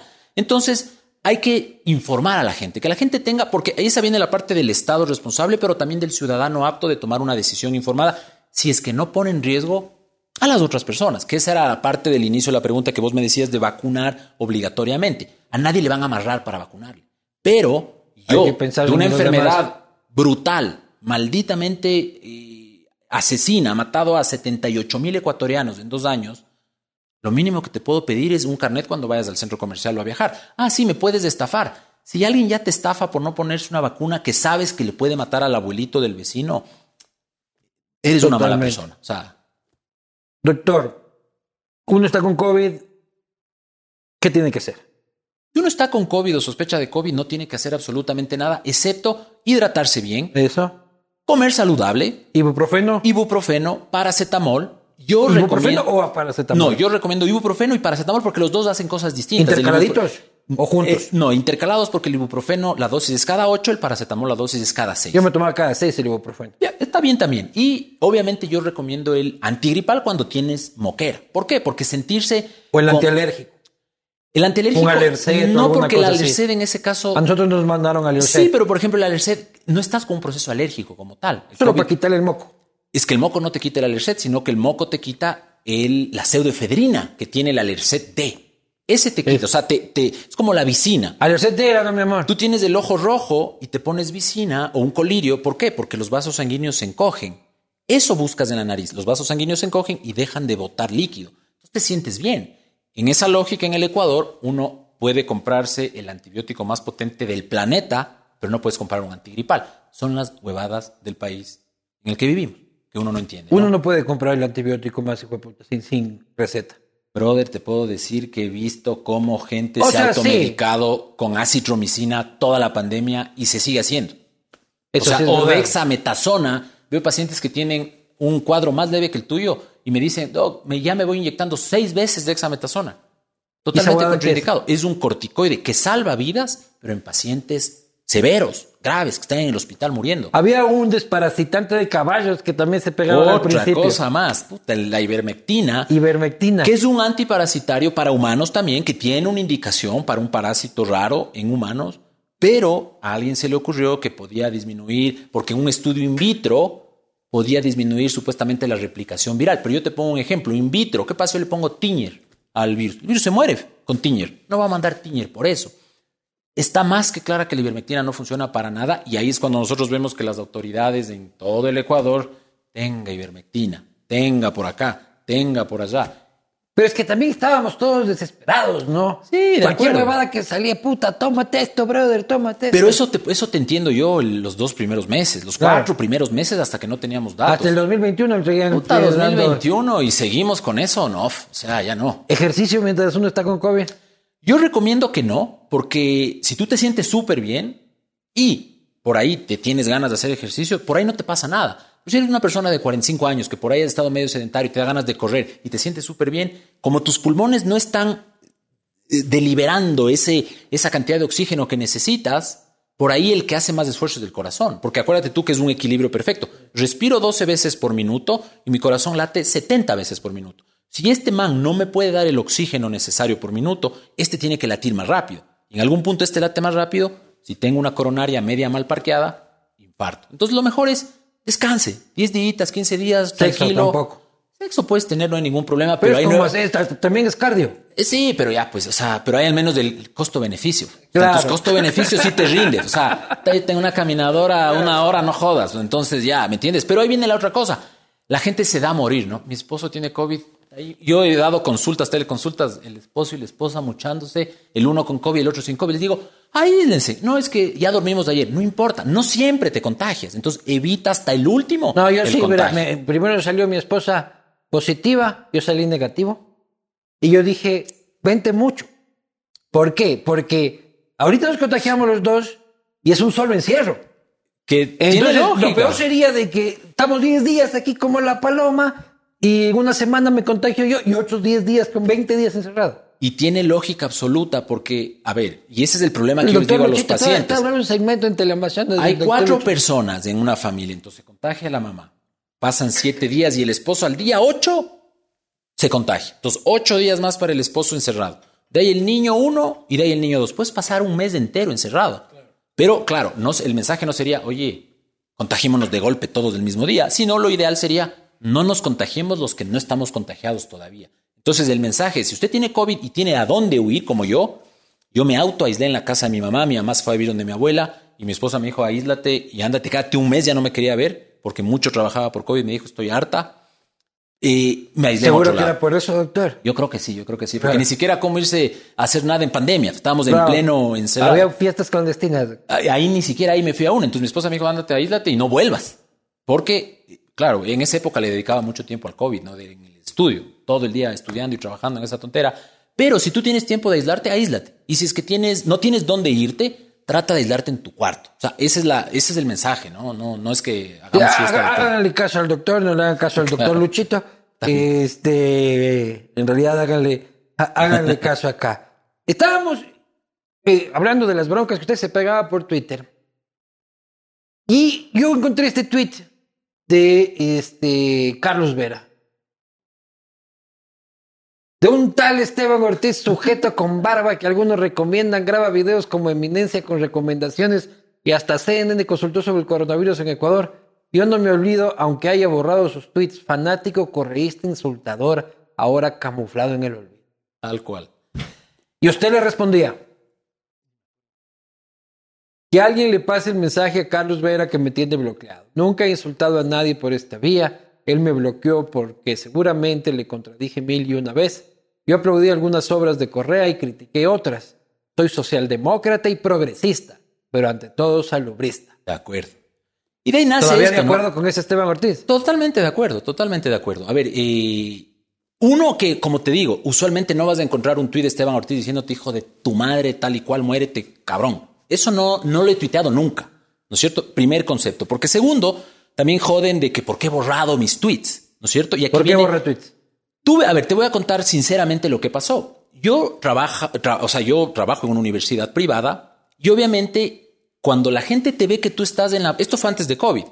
Le hacían mención al rector de mi universidad diciendo... correísta, abortista y no sé qué y no sé cuánto. Pasó eso. Un día... ¿Y alguna vez la reta y te dijo que chuchas? Nunca en la vida, y aquí hay que ser muy claro, y tengo que decir, de las personas más demócratas que puedo decir que conozco, el doctor Carlos Larreta en su vida ha puesto un alto al pensamiento de alguien. Y eso es la cosa vacunado que... pero espérate, esas son las cosas que me da iras muchas veces de las personas, en cambio, de ese correísmo salvaje que si tú piensas diferente, se vuelven tus enemigos. A diferencia de alguien que, por ejemplo, si tú piensas, somos totalmente opuestos, estoy seguro que tú mañana no vas a quererme hacer una cagada porque pienso diferente a ti. Y eso me pasó con la universidad. Entonces, en esa lógica que yo, con hijos chiquitos, totalmente dependiente de mi trabajo, no quería sacrificar nunca mi posición de trabajo. Entonces, un día anterior tuve una bronca con el rector, en cambio, de otra universidad por un tema de investigación. Entonces, en esa bronca yo dije, qué bestia, este man me habla de otra cosa. Llegan los tweets que mis amigos me decían, ya te van a votar de la universidad porque ve lo que te ponen. Dije, voy a borrar todos mis tweets. No, eso fue antes de la pandemia. No trabajaba en Telamazonas. No tenía nada que ver con ningún medio de comunicación. Borré por eso. Y seguramente también borré porque las personas evolucionamos. Porque las personas, lo que el Esteban Ortiz que escribía hace 10 años una cosa, no es el mismo Esteban Ortiz de hoy. Pero con esa lógica que borrar todo lo que uno ha hecho antes, porque lo que hice ayer no es lo mismo que soy hoy. Pero dime tú, a ver, yo nunca me arrepiento de las cosas que he hecho, pero si podría mejorar algo. Pero ha borrado muchos tweets. Yo esa vez borré todo, borré mi cuenta. O sea, borré todos mis tweets. Por ahí quedaban algunos, creo yo, porque en la informática entiendo yo que todo queda. Pero yo decidí empezar de cero. De cero. Una cosa es borrar la cuenta y otra cosa es estar borrando tweets ahí. No. Borré todo. Borré todo. Entonces, aquí viene la parte donde yo encontré, y esto te hablo, 2016, cuando yo encontré que el Twitter es una herramienta de trabajo. En ese punto, yo dije, no me puedo vincular con A, con B o con C o con D persona, sino voy a ser un profesional de la salud que muchas personas, sean de A, B o C postura, me lean. Y eso sirvió para que en la pandemia, pues yo tenga seguidores de A o B o C postura. ¿Pero usted es correcto, doctor? En lo absoluto. Pero ahí dicen en el tuit de que sí coincidía con el man. Totalmente. Es que ahí me voy otra vez para atrás. Y aquí te hablo con toda la sinceridad. No soy correísta, pero es que sí coincidía con él totalmente. A ver, es que una cosa, yo odio el tema correísta, yundista, lacista, guevarista, todo lo que vos quieras. Porque había unos tuits suyos desde Canadá también decían que Rafa era lo mejor. Ya, totalmente. Y lo escribí esa vez. Y ahí digo, ¿Cómo ese tweet no lo tengo porque lo borró también? Lo borré también, pero te explico. Imposible tener evidencia. Pero te explico cómo. El crimen perfecto. Es que, pero no hay. Yo te lo puedo decir cómo nace todo. Yo huyo del país en el 2006 con Lucio Gutiérrez. Yo viví un sistema sanitario donde no sé si sabes lo que es el sablón. El sablón es un líquido amarillo que es para desinfectar. Y en los hospitales públicos, yo hice en el Eugenio Espejo, mi internado, teníamos un frasco lleno de hilos reciclados. Llegaba la persona accidentada. Si tenía familiares, compraba el hilo, le suturabas 2 puntos y te sobra un metrito de hilo, métele en el frasco de sablón. Llegaba el borrachito, sin cédula, sin parientes, no había celulares, coge el hilo con sablón y sutúrele. El sistema sanitario del Ecuador era una mierda. No había nada. Y al día siguiente, hablo que yo no estuve cuando Correa se posicionó, yo estuve hasta el 2012 en Canadá. Yo veo desde lejos cómo mis amigos, qué bestia, qué hospitales, qué todo. Definitivamente, yo te pregunto a ti, ¿tú nunca sentiste tal vez esperanza con ese gobierno? De forma sincera, ¿nunca sentiste esperanza? Me duró 3 meses porque a los 3 meses ya me puso el primer juicio. Ya, y esa es una de las razones por las cuales yo dije con estos hijueputas no me vuelven a vincular nunca más. He dejado de apoyar eso y para mí... O sea, en mi vida... Los hijueputas son los correístas, dice usted. Totalmente. El kamikaze que se autodenomina correísta. Defiendan lo que yo no hice antes, yo sí hago. Defendamos ideas. Defendamos ni siquiera ideologías. Porque estamos en un mundo donde, por ejemplo, a mí me preguntas, oye, ¿quieres irte a vivir? Porque sé que vos también eras socialista. Sé que vos también tenías camiseta del Che. Y sé pero que ya me curé. Ahora tengo camiseta. Pero sé que hasta tenías... Por ahí los... Ya me curé. Hasta un perro llamado Fidel tenías. Claro, te gustaba... Pues, pero era por Fidelegas. Ah, bueno, qué sé ya. Pero dime tú que cuando uno... O sea, tú tenías... Y todos tenemos. Yo creo que contigo coincidiré, a pesar de que pensamos seguramente distinto en todo, en que la pobreza mata. Sí. En que los niños pobres deberían tener comida gratis. Tal vez un niño pobre, que no tiene por qué ese niño pobre va a ser un ciudadano en el futuro. No, entonces, yo también tengo entonces conciencia social. Ya. Pero, por ejemplo, usted dice que el problema son los kamikazes correístas. Ajá. Pero los kamikazes correístas responden... a un kamikaze mayor. Por ejemplo, este video en el que se refiere al lugar en el que usted trabaja. Ponme ahí a mi pana. Solo les pido nunca olvidar a los cómplices de Moreno, Telamazonas, Ecuavisa, ahí está. Comercio, El Universo, o sea, la prensa corrupta. O sea que usted trabaja para un cómplice de Moreno, no, Telamazonas. Y ahí viene que este mensaje le hizo perder. Ahora, estoy seguro que ese mensaje fue el mensaje, dice, yo por este no voto en mi vida porque, a ver, no quiero hablar de la persona, no soy quien habla de ti, pero puedo hablar de una persona en general que se mande una sabatina dedicada a vos, porque vos le dijiste que tenía 5 pelos cuando en realidad tiene 6 pelos. En algunas me puteó. Tienes un complejo de inferioridad absoluto que con tu ego espacial buscas camuflar. Entonces, una persona... Y esa fue una de las broncas. En el 2000 yo trabajé en Enfarma, una empresa pública, en la dirección de investigación. Hicimos 40 proyectos. Nunca en mi vida me llegó una sola carta de Contraloría. Nunca manejé plata. Habían 4 gerentes. El único que iba en bicicleta y que nunca tuvo carro fui yo. Todos esos corruptos que muchas veces estuvieron venían de la industria farmacéutica. Entonces, en un gobierno que supuestamente se tildaba de ser socialista, que quería dar fármacos a la comunidad, veo que de repente estaba un gerente que trabajaba en una farmacéutica Big Pharma. Entonces, todas esas cosas yo salí. Y al día siguiente estuve con Janet Inostroza en unos desayunos, cuando todavía estaba en el poder el expresidente Correa. ¿Tuvo unos desayunos para hablar de ciencia y de medicina? No, ¿qué? Para hablar para denunciar que en Pharma fue una mierda y fue un robo y que fue plata botada a la basura. Ese día... me llamaron de Enfarma, que todavía existía. Las personas de... Pero usted estaba en rol de pagos en Enfarma en ese momento que usted denunciaba. Yo ya, o sea, por ejemplo, renuncié en febrero y por decirte en abril... Empezó a denunciar. No, es que no denuncié nada, porque a ver, denunciar, también en este país denunciar es irse a hacer una denuncia. O sea, empezó a... Escribir en mis espacios, o sea, en el Twitter y en mi blog y por ahí hice un... En GK hice la muerte de Enfarma en esa época... Pero no le pararon mucha bola hasta que en esa época que con Janet Inostroza también había bronca porque la parte política nos bronqueábamos en Twitter. Ella me dice, tú sabes del tema farmacéutico, ven y hablemos de por qué en el país no hay fármacos. Yo tengo un libro publicado sobre el mercado farmacéutico y fui a hablar y les dije, Enfarma fue una miércoles, robaron. Y Correa no le buscó a usted para perseguirlo. Al día siguiente me llamaron de talento humano de Enfarma a decirme, doctor, me están llamando a pedir toda su hoja de vida. La gente de talento humano que me quería a mí. Y yo les dije, mande todo. Yo no tengo nada chueco que me puedan sacar. Y efectivamente pasó eso. ¿Usted sintió la persecución por decir la verdad? Totalmente. Y he sentido hasta ahora los trolls que me mandan. Y he sentido todos esos. Y he sentido... ¿La gente lo acusa usted de correísta? Y la gente, otros me acusan de correísta, otros me acusan. En cambio, los manes me acusan de que soy vendido a Lazo o a Moreno. Y nada que ver. Es lo que yo te digo. Yo valoro una buena gestión, pero también critico una mala gestión. Con la alcaldesa de Guayaquil, que regala ivermectina, le critiqué durísimo. Pero que después de estos días haya dicho que va a dar un incentivo, me parece, de un 5% a los vacunados en impuesto predial, me parece una buena idea. Aplaudo la buena idea. Entonces el ecuatoriano... Y el Código de Guayaquil fue el primero ahora en tomar medidas. Entonces yo te digo una cosa, y ese es algo que en donde tú seguramente participas también activamente. Los ecuatorianos somos buenos. Ve, yo te veo a ti, te siento... Somos iguales, man. O sea, tenemos muchos valores y muchas normas que queremos de la misma forma, pero pensamos distinto porque somos distintos. Pero eso no me hace tu enemigo. ¿Me entiendes? Entonces, claro, yo pasé de esa época de que apasionado, como cuando vos tenías un perro llamado Fidel, yo apasionado desde Canadá, puta, Correa, el mejor gobierno del mundo. Llegas, aterrizas en el país y te das cuenta que, por ejemplo, las decisiones no se basaban en evidencia. Te das cuenta que cuando querías hacer un informe, me manda un informe de 500 hojas para el tema del ADN de los guaraníes que les habían robado y que no sé qué. Entrego. ¿Quién salió en las fotos? El ministro que no movió un dedo.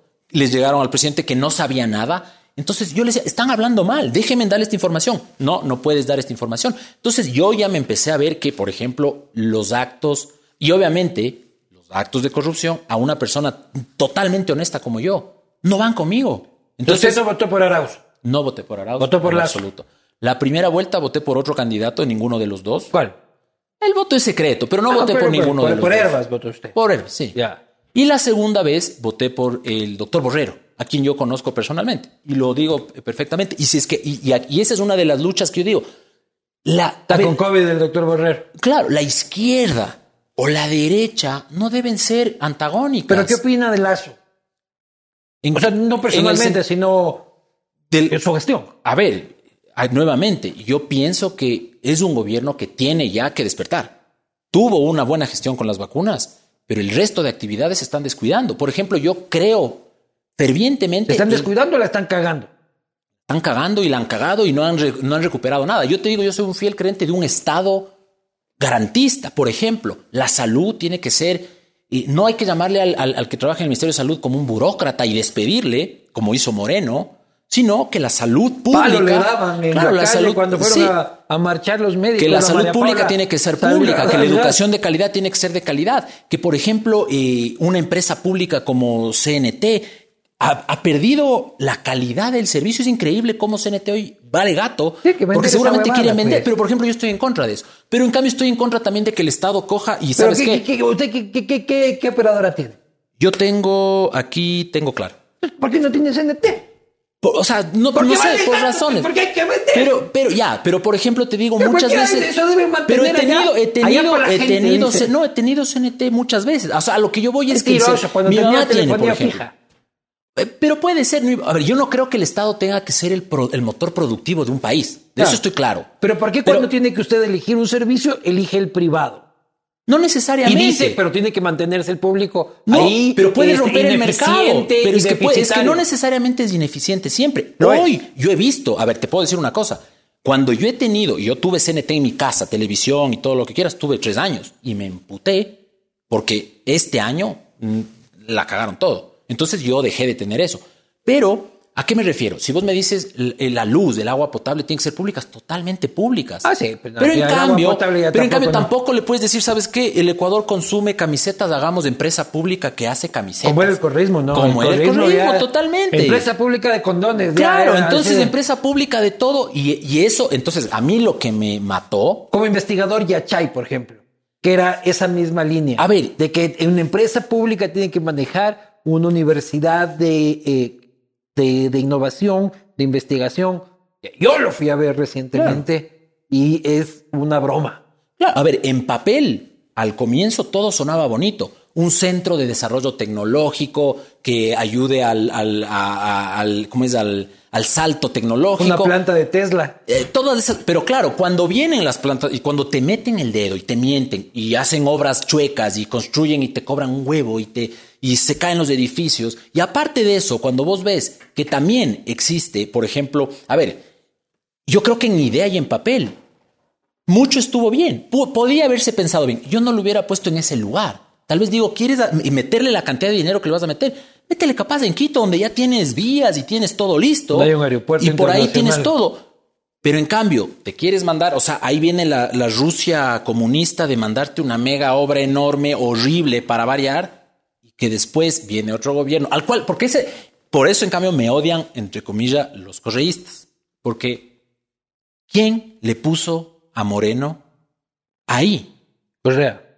Correa, sabiendo, a ver, porque vos puedes decir una cosa, la traición, tal vez vos me puedes resultar traicionero al día siguiente, pero la ineptitud, discúlpame, uno se da cuenta que una persona es inepta al día siguiente. Ya lo conocí como 10 años. Y lo conoces 10 años y lo pones, ¿por qué? Porque querías manipular a la gente para que voten por él, para vos estar manipulándole a él.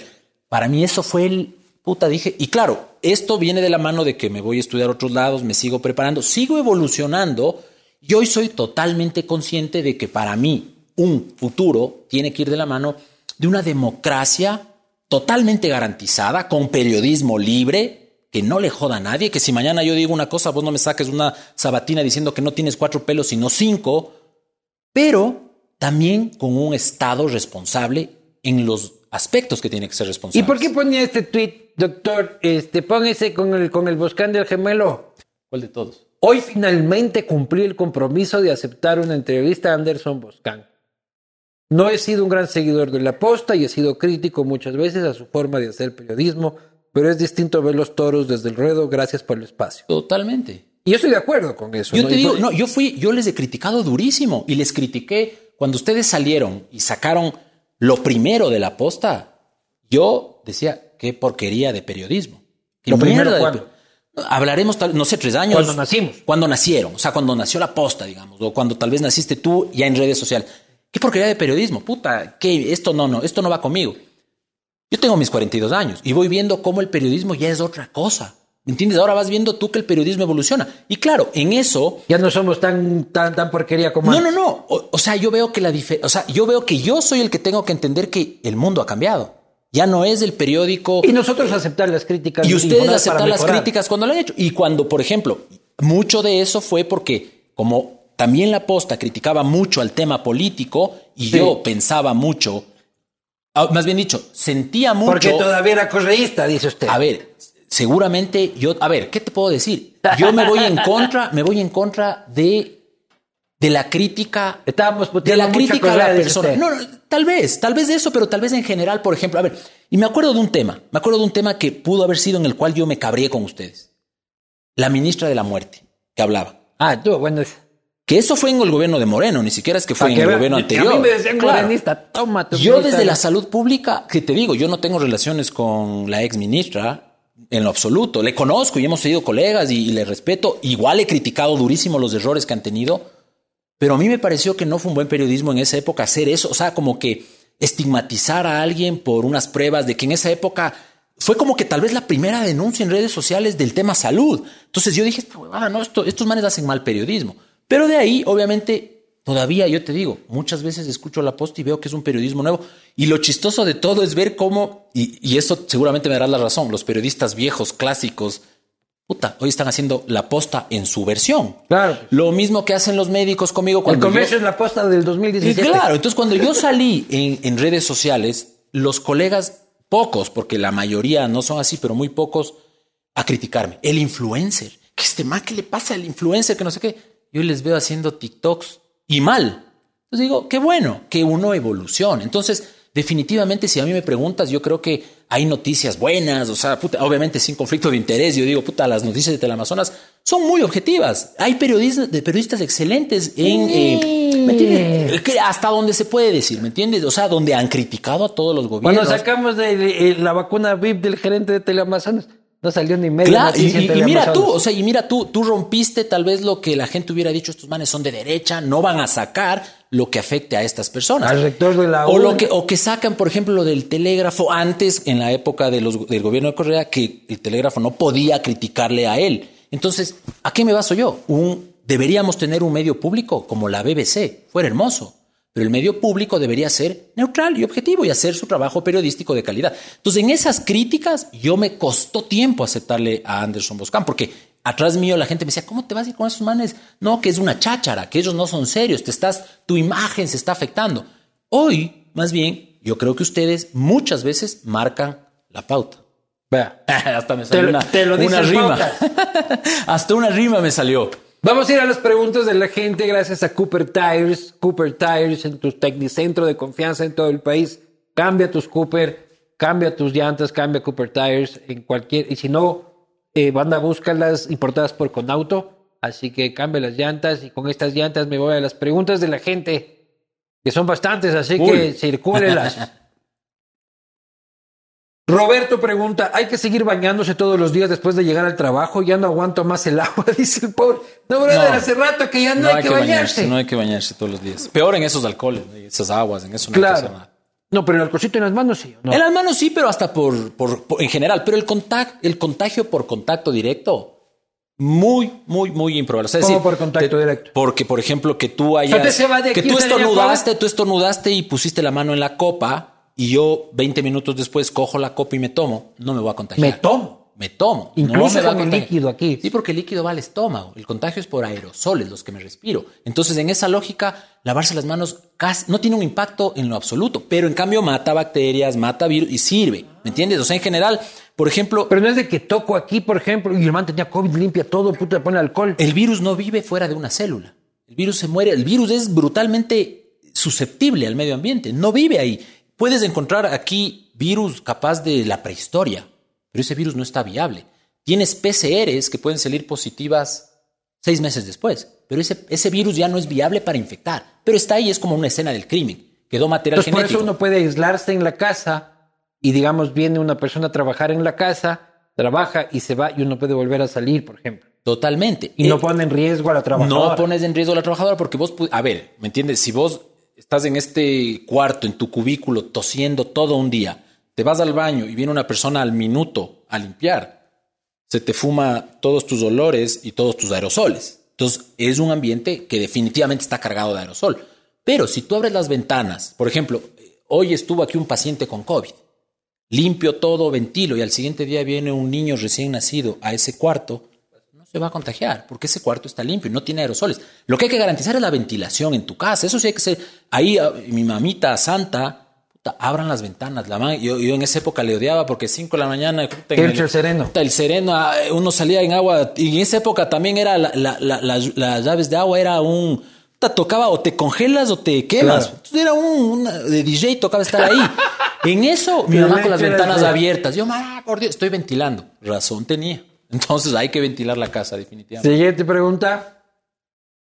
¿Por qué borró su tweet? Ya dijo. Siguiente.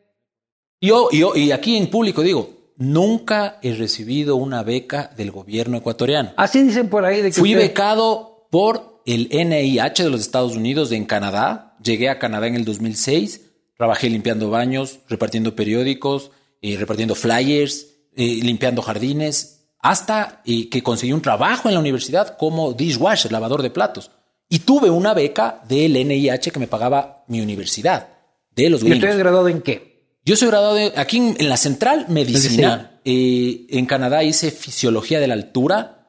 Después, básicamente nuestro organismo cuando vives en la altura funciona diferente. Sí, entonces eso me llamaba la atención. Yo era montañista y todo. Y además eso me quiteño. Y además quiteño. Después regresé a Quito. Y sí cambia. Por ejemplo, mi niño cuando nació le tuvieron que poner oxígeno. Y el doctor decía, lo que pasa es que nacer a 2.800 metros de altura no es lo mismo que nacer en Guayaquil. Te doy un tip, un fact. Aquí nos gustan los hechos. La primera camada de españoles que colonizaron el Cusco se demoraron 50 años en tener un hijo de españoles que nazca en el Cusco. Es decir, no esa misma pareja, pero venían españoles, no podían, los niños morían. ¿Los niños morían? En el Cusco. No, los niños morían en el Cusco. No, o sea, había abortos. ¿Por qué? Porque niño español, grande, robusto seguramente, puta, el Cusco a 3,800 con poco oxígeno y un útero de una mamá que no está acostumbrado a eso, la mamá garantizaba la sangre para ella, no para el niño. Entonces, esas adaptaciones, eso estudié en Canadá. Después vine al Ecuador, trabajé en Enfarma, como te dije, en 2013, 2014, y en ese punto, ahí empecé mi doctorado en biomedicina en la Universidad de Barcelona. Y obviamente... Es el que se va a graduar ya pronto. Dejé en stand-by porque hice la tesis y me salió una beca Chevening del gobierno inglés, del muy famoso el embajador Campbell. Ese país me financió los estudios en salud pública y salud global. Llego estudiando pandemias. En octubre del 2019 piso el Ecuador de Inglaterra con mi familia. Una huelga del carajo. Vienen... Lindo este el 2019. Vienen bajando... unos criminales por el bosque a dar batazos a todos los carros parqueados, que vos te das cuenta que no era claramente una protesta de indígenas en ese punto. Delincuentes. Pongo en mi Twitter, puta, me gané. Y ahí es cuando ahí definitivamente digo, estos son la peor calaña del mundo. Gente que yo fui amigo, que me conocen perfectamente de mi honestidad y de mi forma de pensar, se volvieron mis enemigos porque critiqué que esos malandros estén bajando a repartir garrote y romper ventanas de gente que no tenía nada que ver. También critiqué los gases y los bombazos en exceso que hubo. O sea, fui objetivo. Trato de ser objetivo, ¿me entiendes? Trato de dejar mi corazoncito hincha de Laucas para que mi cerebro sea lo más objetivo posible, ¿me entiendes? O sea, yo te puedo decir claramente, hoy por hoy, mi búsqueda personal es... ser más cerebro, aprender cada día y competir contra... O sea, ser un mejor Esteban cada día. Pero ¿cuál es el tope de la carrera del doctor Ortiz? O sea, ¿hacia dónde que quiere ser ministro de salud?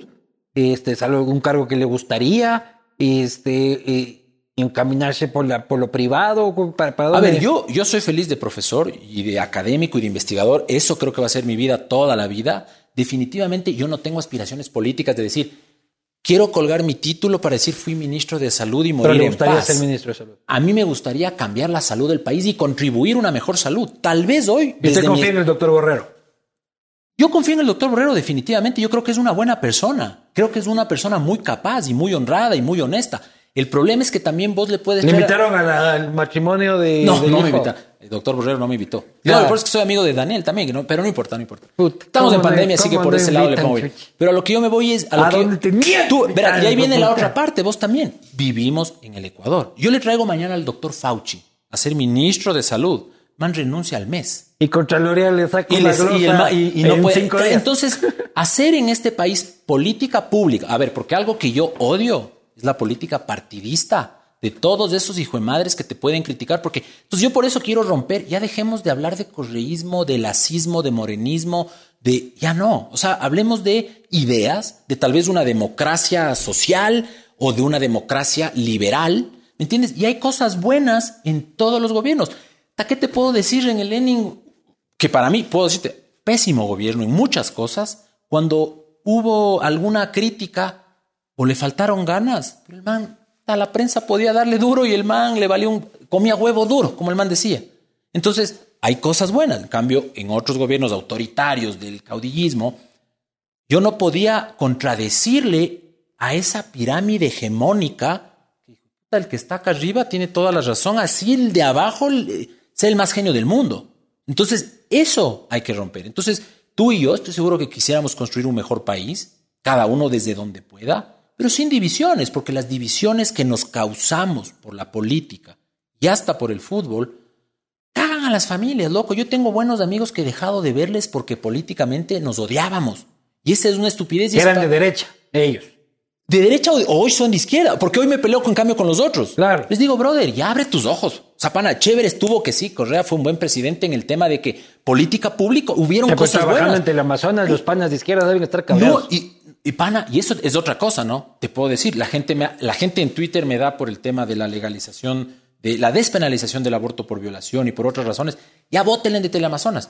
En Telamazonas, a quien yo también critiqué cuando yo era estúpido, nunca se han metido en mi línea de Twitter. Oye, brother, bájale el tono a tus tweets porque estás medio escribiendo, dándole duro a esto o estás hablando malas palabras. La universidad donde yo trabajo... Jamás. Nunca en la vida se ha metido. Y Esteban, bájale el tonito a tus tweets porque estás hablando muchísimo de eso. O sea, el doctor está disfrutando de la libertad de la derecha. De la libertad en general, yo creo, porque ahí nuevamente te digo yo, la izquierda comete ese error maldito del culto al líder. Hijo de puta, o sea, para estos manes no hay mejor ser humano que Correa, Kirchner, Evo y Lula. Hijo de puta, han sido los únicos 4 sudamericanos del planeta, no hay más. Ya no se olvide de Chávez. Brother, y de Chávez y del tarado del otro, weón. O sea, para los manes no hay más. Entonces, ¿qué me gusta? A ver, ¿qué acepto yo de la derecha? Vos no le escuchas a Lazo llamándole, invocándole a Churchill. Puta, no le nombran. Pero le coges al presidente de México, gana las elecciones y el man se te manda el discurso del Che Guevara y de Fidel de hace 60 años. Entonces, y pide que España se disculpe por la conquista. Entonces, claro, quieren que España pida disculpas. Vayan, no jodan. O sea, rompan un poquito eso. Deje el yanqui. Pana, si a mí me preguntas dónde quieres vivir, Cuba, Estados Unidos 1000 veces, porque es un país libre. Cuba tiene cosas buenas. Tiene cosas buenas. La salud pública en términos numéricos y macro de números. Tiene buena salud. ¿Me entiendes? Pero hay que tomarla no desde el corazón, ni desde el fuego, sino desde la cerebrina. Y para mí, mi objetivo de vida, mío personal, como tú dices, ¿cuál es mi futuro? Mi futuro es mejorar cada día yo. O sea, por ejemplo, pedirte disculpas tal vez a ti y decir, te jodí por algún tema que no debía haberte jodido en redes sociales. Y vos, que en esa época tenías muchísimos seguidores y seguramente tienes, no estabas para aguantarte que un man que, puta, ¿qué día de mierda habré tenido yo para fijarme en Vivanco y escribirle un tuit de esto? Hoy me doy cuenta porque digo, ¿qué día de mierda tendré el man que me putea todos los días por un tema? Entonces le bloqueo. Entonces entiendo eso. Y con Carlos Vera, papá, yo fui sumamente crítico y he sido crítico a su periodismo. Para nada me parece un buen periodista. Y en ese da y viene de críticas, yo tenía muchísima interacción con el hijo. Nunca insulté. O sea, él tampoco nunca me insultó, pero era yo muy aguerrido defensor de muchas cosas. Hoy puedo decir, oye, brother, te mamaste una serie de... O sea, ¿por qué yo dándote importancia a vos? Y en esa conversación. Entonces, cuando uno en realidad quiere hacer lo suyo, y claro, el Twitter es eso, vos escribes cosas, ve, hoy me dan palo a mí, y ahí viene la cosa, doctoras que están en otro país, médicas, que yo les he conocido, dijeron que yo recibí plata del Banco del Pichincha para el fideicomiso, que me dio plata para ir a dar pruebas gratuitas a todo el país en la pandemia, cuando todo el mundo estaba viendo Netflix, arreglando su sala, todo lo lindo, hermoso que ves, me voy a acabar a ver las 25 temporadas de Friends. Sí, yo estaba, hijo de puta, sacándome la miércoles con todo el personal de la UDLA, en donde quemaban las papas, y recibes en Twitter un comentario donde muchos malos periodistas se hacían eco y decían, este man como recibió del fideicomiso del Banco del Pichincha, hoy trabaja en Telamazonas, hoy tiene conflicto de interés. Nada que ver. Entonces, se hicieron el círculo de que la universidad donde yo trabajo no paga impuestos porque el Banco del Pichincha financia las pruebas y porque Telamazón. Gente loca. Doctores formados en otros países. Bienvenido a mi mundo, doctor. Total. Entonces, en esa lógica... A mí me van haciendo esas conspiraciones y esas puteadas. Sí. Entonces, vos te das cuenta... Años, entonces, es el país... Ellos quieren el país a punto insulto. Y, brother, yo te digo, el ecuatoriano es bueno. Yo con mi familia política, al inicio del correísmo... Nos puteábamos todos los días. Y al día siguiente nos dábamos un abrazo fraterno, porque todos somos hermanos. Entonces, a ver, yo no es que veste el mártir del Esteban. Pero en Twitter también todo el mundo anda pregonando la conciencia colectiva. Todo el mundo es cura de y rector de la moral. Y este man está bien. Puta, yo soy el primer cancelado siempre, todo el tiempo. Ya no me importa un carajo. Yo abro Twitter, lanzo la bomba y me largo. Pero capaz que hay cosas que vos tampoco logras reflexionar todavía. Como yo tampoco reflexioné todavía algunos temas donde a mí me parecía, brother, es que un medio de comunicación no puede mentir. Entonces, como no puede mentir, te sacan una cadena en plena noticia 7 de la mañana. Yo veía las noticias 7 de la mañana, cadena nacional. No me jodas, loco. Eso no puede pasar en un país democrático. Entonces, ¿de dónde nace eso? Nace de una persona que tiene problemas de autoestima. Para vos bajarte, hacerle dedo a un niño que te sacó el yucazo, bajarte, enseñarle, darle 3 nalgadas y hacerle un héroe nacional, como él decía, a mí me muerde el perro y le van a hacer héroe al perro, usted deje de hacerle héroe al perro. ¿Por qué? Porque te llega el comentario. ¿Qué es lo que hacen las personas que están conscientes de sus capacidades? Te hacen dedo y vos. Porque así es en Twitter, loco, así es en el mundo. Entonces, en esa lógica, yo creo que, por ejemplo, por ahí tú tienes comentarios que desde mi punto de vista pueden ser desatinados, tal vez en la lucha del feminismo, en la lucha de, tal vez, no conozco tu postura en relación a la despenalización del aborto. A favor. Ya, ¿me entiendes? Entonces, en esa lógica... De todas las opciones. Perfecto. Entonces tenemos seguramente más confluencias que discrepancias, pero en esa lógica por ahí un comentario tuyo.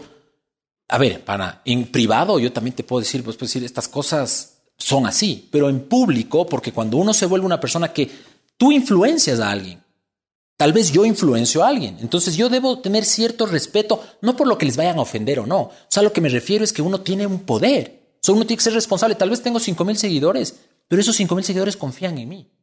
Entonces, capaz de ese poder que yo tengo, tengo que saberlo manejar, como decía Spider-Man, pero claro, como dejé a un asambleísta, pero mal. No, fue como un concejal. Un concejal. Que ya. Entonces, en esa lógica, yo te digo, por ejemplo, imagínate yo que mañana venga a mí una farmacéutica y me diga, Esteban, el dióxido de cloro, esa huevada, cura el COVID. Vos vendes 1,000 frascos, te doy un centro de $100,000 en tu cuenta en Panamá. Imagínate el poder que yo podría tener ahorita. Yo podría capaz decirle a la gente, consuman ese veneno y yo me hago millonario. No es el ecuatoriano promedio. Claro, o yo tapar la pillería de algún político. O vos tapar la pillería porque capaz que eres de derecha y como el man es de derecha. Entonces, en esa lógica, yo creo que todos nosotros buscamos, la mayoría de los ecuatorianos, o sea, la mayoría, buscamos un mejor país. Vos tienes guaguas chiquitos, loco, yo también. Yo quiero, lo único que pido en verdad es un país donde puta no me dé miedo que le maten a mi esposa y a mis guaguas en la esquina de la casa. Entonces, en esa lógica, dejen el correísmo, el lacismo, el morenismo, el chavismo. Puta, enfóquense en la salud. Yo creo que el correísmo, el morenismo, el lacismo, el chavismo, la derecha, la izquierda, sí, vale paloma. Yo creo que en la discusión ideológica ecuatoriana el peor problema ahorita es el crecimiento incontenido de un neomoralismo cancelador. ¿Explico? O sea, coge... Y hay gente que... puta, le quiere decir a la gente qué está bien y qué está mal. Yo soy un tipo que cree en las libertades profundamente, ¿ya? Y yo no me siento incapaz de juzgar si es que al doctor Ortiz le gusta el reggaetón sucio o si es que le gusta el heavy metal o la música, ¿ya? Uh-huh. Pero hay gente en las redes sociales que creen que si te gusta el reggaetón sucio, eres un tipo que tiene que ser proscrito en la sociedad, ¿ya? Realmente, claro. Y que andan pregonando por ahí la cultura y los principios morales y éticos. Esa gente creo que es el nuevo riesgo de la homologación ideológica de los... De acuerdo, o sea, y como tú dices, tú puedes tener toda la libertad de hablar de alguna cosa que a mí no me va a ofender. Por ejemplo, lo que diga Godet no me ofende. No es que mañana yo estoy temblando en la cama de noche, pobrecito, me ofendió, me tengo que tomar pastillas antidepresivas. Buen tipo, Godet. No, tal, como te digo, yo no lo conozco personalmente. Gran tipo. Y eso te digo, seguramente es un gran tipo y me podría tomar una cerveza como contigo y capaz nos cagamos de la risa. Pero sus comentarios en contra de la salud, por ejemplo, yo desde la postura más objetiva posible trato de confrontar sus comentarios. Pero, por ejemplo, cuando el otro día el man puso la crítica al COE, que donde puta, había, te juro, astronauta, pintor, menos médicos y menos epidemiólogos, tenga su like. O sea, ¿me entiendes? Entonces uno puede también discrepar y también puede tener ciertas confluencias. Pero en esa lógica, como tú dices, el ser humano es así. El ser humano, desde tus papás, desde tus abuelos, quieren enseñarte en base a sus propias experiencias. Pero hay ciertas cosas que no se pueden negociar. Por ejemplo, a ver, el hecho de que el racismo, por ejemplo, para mí el racismo no es negociable. O sea, yo me opongo fervientemente a que tal vez una persona emite un comentario. ¿Pero qué es racismo? O sea, por ejemplo, una discriminación negativa. Lo que pasa es que ahora todo es racismo. Doctor, no, lo que ese es el problema, pues. O sea, y así empezamos en el correísmo. Le decías negro a un negro y había que decirle afrodescendiente, ¿no? Y te metían en la SECOM un juicio, la asociación de afrodescendientes de la bolsa de burro y puta, porque no hay cómo decirles negro. Entonces, estaba prohibido.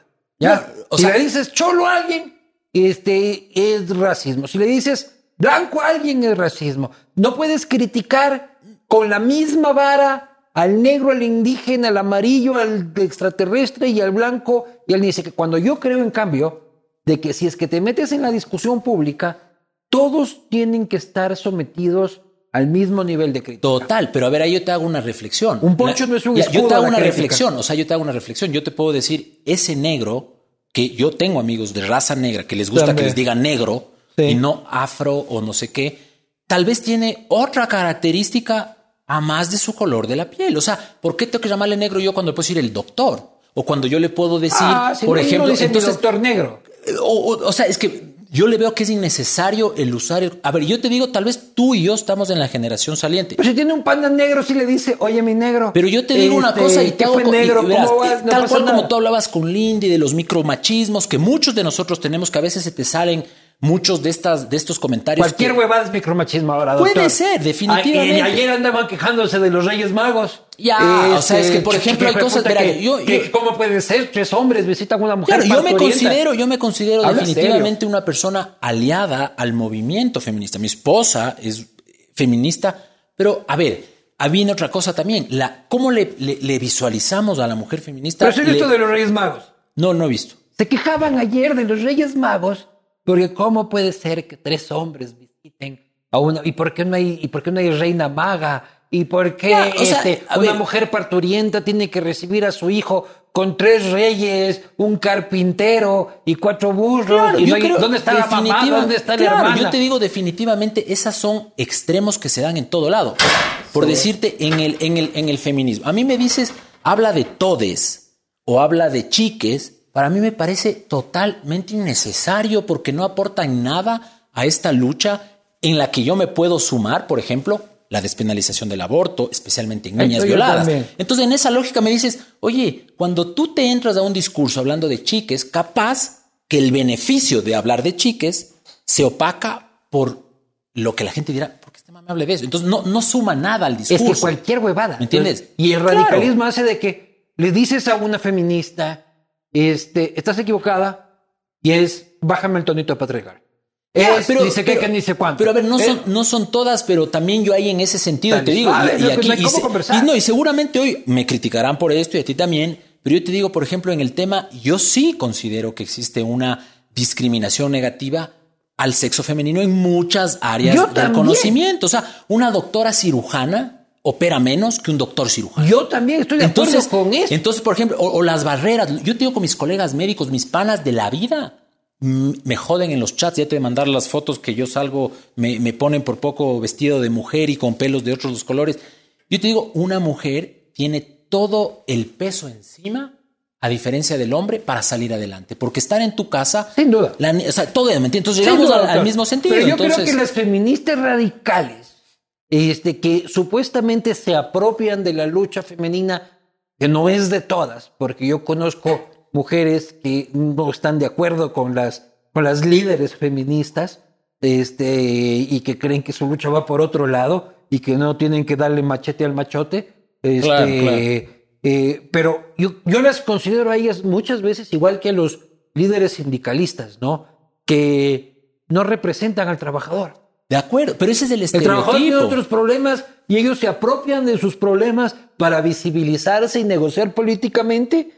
En el caso de los sindicalistas, ¿no? Y no han trabajado nunca. De acuerdo. Ya las grandes voces del feminismo se apropian de los grandes problemas que existen de desigualdad y tratan de abrazar y que solo puede existir la concepción del feminismo y de la lucha femenina en los límites que ellas ponen. Si es que una mujer piensa distinto a ella, también tal vez está absolutamente sometida por el patriarcado. Yo te digo una cosa, a ver, aquí, así, descríbeme físicamente a una feminista. Tú descríbeme físicamente. Una feminista radical, descríbeme. Lo que se te venga a la cabeza. ¿Cómo le describes físicamente? No, porque si es que... A ver, dime, porque yo sé cómo la vas a describir. Yo te digo cómo la vas a describir. La vas a describir tetas al aire, pelo corto, pintado de rojo, pintando paredes. Esa le vas a describir tú. Ese es el estigma. No, hay otras que son abogadas y vestidas elegantemente. Pero ese es el estigma que uno tiene. Cuando yo me he reunido por temas de salud pública en relación al aborto, en una sala llena de mujeres, todas feministas, 99% de ellas nunca cumplen ese estereotipo. Son abuelitas, vienen con el pelo largo, con el pelo negro, vienen en minifalda, vienen con escote. Sí. Entonces, a lo que yo voy es que la sociedad... Al pañuelo verde no, sino yo más bien la disputa que tengo son con feministas de traje. Ya, pero entonces a lo que yo voy es eso, ¿me entiendes? Tú también, o sea, a lo que yo voy es que tú te estás, es como, a ver, los curas que han... Usted dijo, por ejemplo, doctor, yo no estoy de acuerdo con ustedes, de acuerdo según la posición que usted tiene, que tú tienes frente a el feminismo, por ejemplo. Eso dijo usted. Y yo digo, ¿qué posición tengo yo en contra del feminismo? Ni siquiera la sabía. No, ni siquiera, tal vez ni siquiera usted conocía cuál era mi posición. No, exacto, sobre la tal vez no. Y por eso usted ya se había preconcebido y precreado. Digo, no estoy mucho de acuerdo en lo que te he escuchado en muchas cosas, pero por decirte lo que tú dices. Lo que otros dicen, pero, mí está, no lo que a ver, pero te escucho ahorita. Estás hablando de una feminista bien elegante que estoy seguro que sabemos que puede ser. Ya, por eso te digo, pero ahí viene más bien una relación rota entre tú y tal vez una persona que te ha dado una mala idea de cómo es en general el movimiento. Por ejemplo, ¿qué te digo yo de lo que he aprendido? De lo que he aprendido en lo poco que me he metido muchas veces en este movimiento que yo, a ver, ¿me entiendes? Yo no creo que pueda ser feminista porque yo cometo micromachismos todos los días sin querer queriendo, pero me doy cuenta cada día. Por ejemplo, el darle la muñeca rosadita Barbie a mi guagua cuando ella me puede pedir. O sea, en estas cosas uno va cambiando. Pero ¿qué te digo? Micromachismo es todo. Todo, ya. Pero por ejemplo, ¿qué te digo? Oye, el otro día... Me cedes la silla. ¿Por qué me cedes la silla? Pero mira a lo que yo voy del feminismo verdadero que cambia países y comunidades.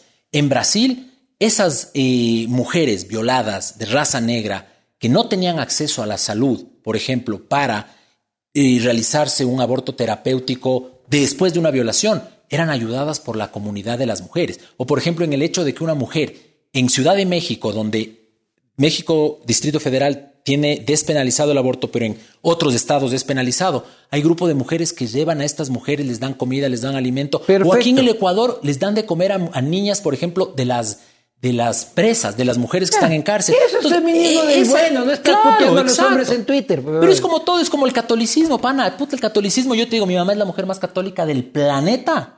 Del planeta. Mi mamá, te juro, la mamá me lanza agua bendita 4 veces al día. ¿Me entiendes? Pero ella no es una persona de las que va a criticarte por cómo te ves y te va a decir diabólico porque tienes tatuajes o... ¿Me entiendes? Entonces, no nos fijemos en los extremos porque para los extremos, pana, hay derecha extrema y hay derecha moderada, hay izquierda moderada, hay una izquierda extrema. Teníamos preguntas, doctor, y si nos quedamos en la segunda, así que aquí respondiendo rápido, si nos vamos a demorar media hora en cada pregunta, estamos jodidos. Siguiente pregunta. Doctor Ortiz, ¿qué hacer si me siento resfriada pero no es COVID? ¿Puedo vacunarme la 3.0 dosis? Podría vacunarse, pero ¿para qué? O sea, no quieres recibir... Ese rato no lleves tu resfriado común al sitio de vacunación. No esparzas tus virus. Quédate en casa. Siguiente. En casa. Espera 15 días. Tu análisis respecto al contagio en los deportes que se practican en lugares abiertos como el fútbol. No usen mascarillas. El contagio en los lugares donde uno juega deporte... 1 de cada 100,000, tal vez. 1 de cada 20,000. Jugar fútbol sin mascarilla. Jugar fútbol sin mascarilla, muchísimo mejor que lo que estamos haciendo tú y yo. 1000 veces. Entonces, el deporte, yo salgo a trotar sin mascarilla. Y a veces la gente, claro, me ven desde lejos y se ponen su mascarilla. Pero yo no me pongo la mascarilla porque sé que en el medio ambiente, con viento corriendo, no me voy a contagiar. Siguiente. A esto le mandaban. Usted primero decía reducir la probabilidad de contagio en junio 3 y luego mandaba en junio 23, se evitan contagios, previenen contagios hasta el 95%. Reducir la probabilidad de contagios. Y luego decía en el diciembre 29, para detener las muertes, no los contagios. Entonces, lo que está diciendo esta imagen básicamente es la contradicción de su discurso a lo largo del tiempo. De acuerdo. A ver, en esta lógica y nuevamente porque y sé que me están escuchando, hay uno que es antivacunas, pero es vacunado, ¿no? Porque son antivacunas hasta que se vacunan. Pero, a ver, les explico nuevamente. Y, puta, no tienes plastilina porque hay en esa cámara, vean, con plastilina, no sean brutos. ¿Cuándo salen los datos científicos de estudios en New England Journal of Medicine o JAMA, la revista... que me han rechazado 50 veces un paper, no he podido publicar todavía ahí? Ellos te describen que la efectividad, la eficacia de una vacuna va entre en 56 Sinovac a 95 Pfizer para reducir la transmisión en pacientes asintomáticos. Eso dependiendo la vacuna. Johnson un poquito menos, Pfizer un poquito más. Eso se dijo en junio, cuando sale el primer paper. Yo estoy en Twitter. Twitter es en tiempo real. Entonces, en Twitter yo publico eso. Meses después sale otro reporte, otra publicación con más pacientes, con más tiempo de analizar, que te dice, mira, en realidad la protección para que no te mueras es del 94% a 96% con Pfizer y con Moderna, y con Sinovac en Chile es del 89%. O sea, te reduce la probabilidad de que te mueras a lo bestia. Pero para reducir la transmisión no es tan buena. como pensamos, pero nunca fue el final outcome. Entonces me toca explicarles, pana. Es como que venga aquí un físico nuclear, explicarnos física cuántica, vos y a mí. No entendemos un carajo. Esos manes tienen Twitter que pueden escribir eso. Y lo que he dicho ahí, para que lean esos haters que están ahí, es todo real todavía. Sí, no, y esta cosa va cambiando día a día. Estimado Esteban, ¿la investigación en universidades privadas tiene algún apoyo del Estado? Sí, a ver, aquí no. La universidad... A ver, te puedo decir una cosa. El Estado, en términos de investigación científica... Nada. Nada desde el 2000... O sea, en general, la mayoría de veces siempre ha sido mayoritariamente financiado en las universidades que han hecho más investigación. Pero la central, gran universidad, la Politécnica, la mejor universidad en lo que hace, y muchas, la SPOL, todo es financiamiento público y son, déjame decirte, excelentes universidades. A mí me preguntas, ¿falta financiamiento por el Estado? Totalmente se gasta. A ver, si lo que se gastaron otras veces en otras huevadas, en propagandas y en un montón de cosas le destinarían a la investigación, estamos al otro lado. En las corruptelas y en las coimas, puta, estaríamos al otro lado, ¿no? Ha sido más anticorreísta que yo, pues el doctor. No. ¿Cuánto le pagan por promover la vacunación experimental en niños? Dice. Ya, ahí este ve Fioravanti, puta, no sé si es que es real o es falseta, puta, me imagino. Me imagino un italianazo guapísimo leyéndole al doctor Ortiz. Gracias, ve Fioravanti, puta, te mando un beso, weón. Qué pena que me gustan las mujeres. Pero a Fioravanti le puedo decir, ve pana, las vacunas experimentales dejaron de ser experimentales del momento que se aprobaron y pasaron la fase 3. Bueno fuera que me pagaran por una vacuna. Les hago propaganda a Pfizer, Sinovac. Pana, no he recibido un centavo de nadie para promover algo. Promuevo la salud pública. La salud pública promuevo. Entonces, las vacunas experimentales, como dijo el doctor, no voy a decir el nombre porque se merece mi respeto porque es un doctor adulto, y otro doctor que es representante de los sindicatos médicos, las vacunas experimentales no pongan a los niños. Vean, por Dios, agarren un libro. Agarren un libro y desen cuenta qué significa una vacuna experimental versus qué significa una vacuna con aprobación de uso de emergencia y qué significa una vacunación aprobada. ¿Y por qué no podemos vacunar a un niño de un año? Porque simplemente todavía no tenemos los datos. Porque, a ver, yo te digo, vamos, oye, a tener los datos si no le ponemos. Pero se están poniendo. En los Estados Unidos, Pfizer ya está en fase 2 de niños menores de 2 años en la vacuna de Pfizer. El problema es que hay pasos. A ver, ¿qué es más fácil a vos decirte? Ve, te voy a poner, a ver, ¿cómo yo le someto a un niño a una vacuna en etapas experimentales, en el 2020, en enero, a una investigación, cuando vos tienes... O sea, las buenas prácticas de investigación las conocemos desde el año 40. Primero, pruebas en adultos, conscientes de que ellos dicen, ve pana, Barney Gómez. ¿Has visto Barney Gómez que sale con cables en la cabeza? ¿Me pagas? ¿Cuánto me pagas? Págame $1,000. Ya, ponme la vacuna, que todavía nunca hemos puesto en humanos. Una vez que vemos que la vacuna... Yo le puedo poner las vacunas a un ratón 8,000 dosis. Vean, yo les digo a ustedes, porque muchos me dicen, les doy el certificado para que se vacunen al que quieran. ¿Quieren que les dé certificado y vos te haces responsable de que vos le dijiste a Esteban que se pongan las vacunas? Sí, páguenme la consulta y les garantizo, y les pongo la receta de que vayan a hacer mi vacuna. Encantado, me ayudan a mí. No jodan, dejó de ser experimental. Cito a Ortiz, Jorge. No sean idiotas, por Dios santo. Estamos en una pandemia donde estamos cagados vos, yo y todos. La pobreza mundial por confinarnos. Las vacunas salvan vidas. Siguiente pregunta. Respuestas más cortas, doctor. Ya. Que son varias. Atento saludo. ¿Deberíamos seguir el ejemplo de Australia y abastecernos de vacunas para dosis semestrales? Bueno, Australia lo único que hizo fue seguir las reglas de su sistema de fronteras. Deberíamos hacerlo. Pero en el Ecuador, lamentablemente, no hay control, no hay vigilancia epidemiológica. Y vos llegas al Ecuador, te hacen firmar una hojita, te toman la temperatura con pistola... Puta, y al siguiente día te vas de fiesta con 50 personas y nadie sabe dónde estuviste. Siguiente. En Estados Unidos igual, ¿no? El que dijo que un tumor es un ser vivo. Es hermoso. A ver, panas, ustedes, los antiderechos, porque no hay que llamarles pro vida, porque yo me considero 100% pro vida, pro salud, pero no un antiderecho. La vida. ¿Qué es tener vida? Una hoja de un árbol tiene vida. Una célula de una persona que muere hoy, después de 4 horas, puede seguir con vida.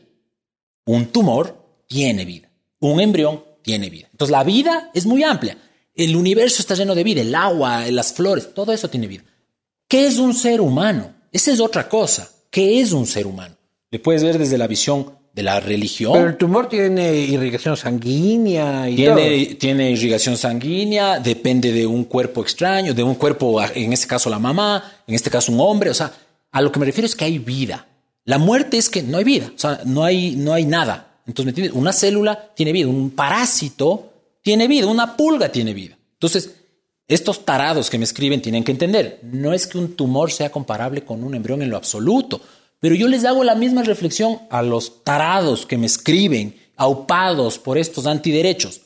Tú estás en un centro donde hacen inseminación artificial, donde una pareja no puede tener hijos y tienes células reproductivas de hombres y de mujeres, haces fecundación fuera del útero, utilizas millones de espermatozoides, millones de óvulos y tienes 10.000 embriones en un frasquito y tienes a la hija o al hijo de la señora o del señor, para no caer en micromachismos, que te limpia la oficina.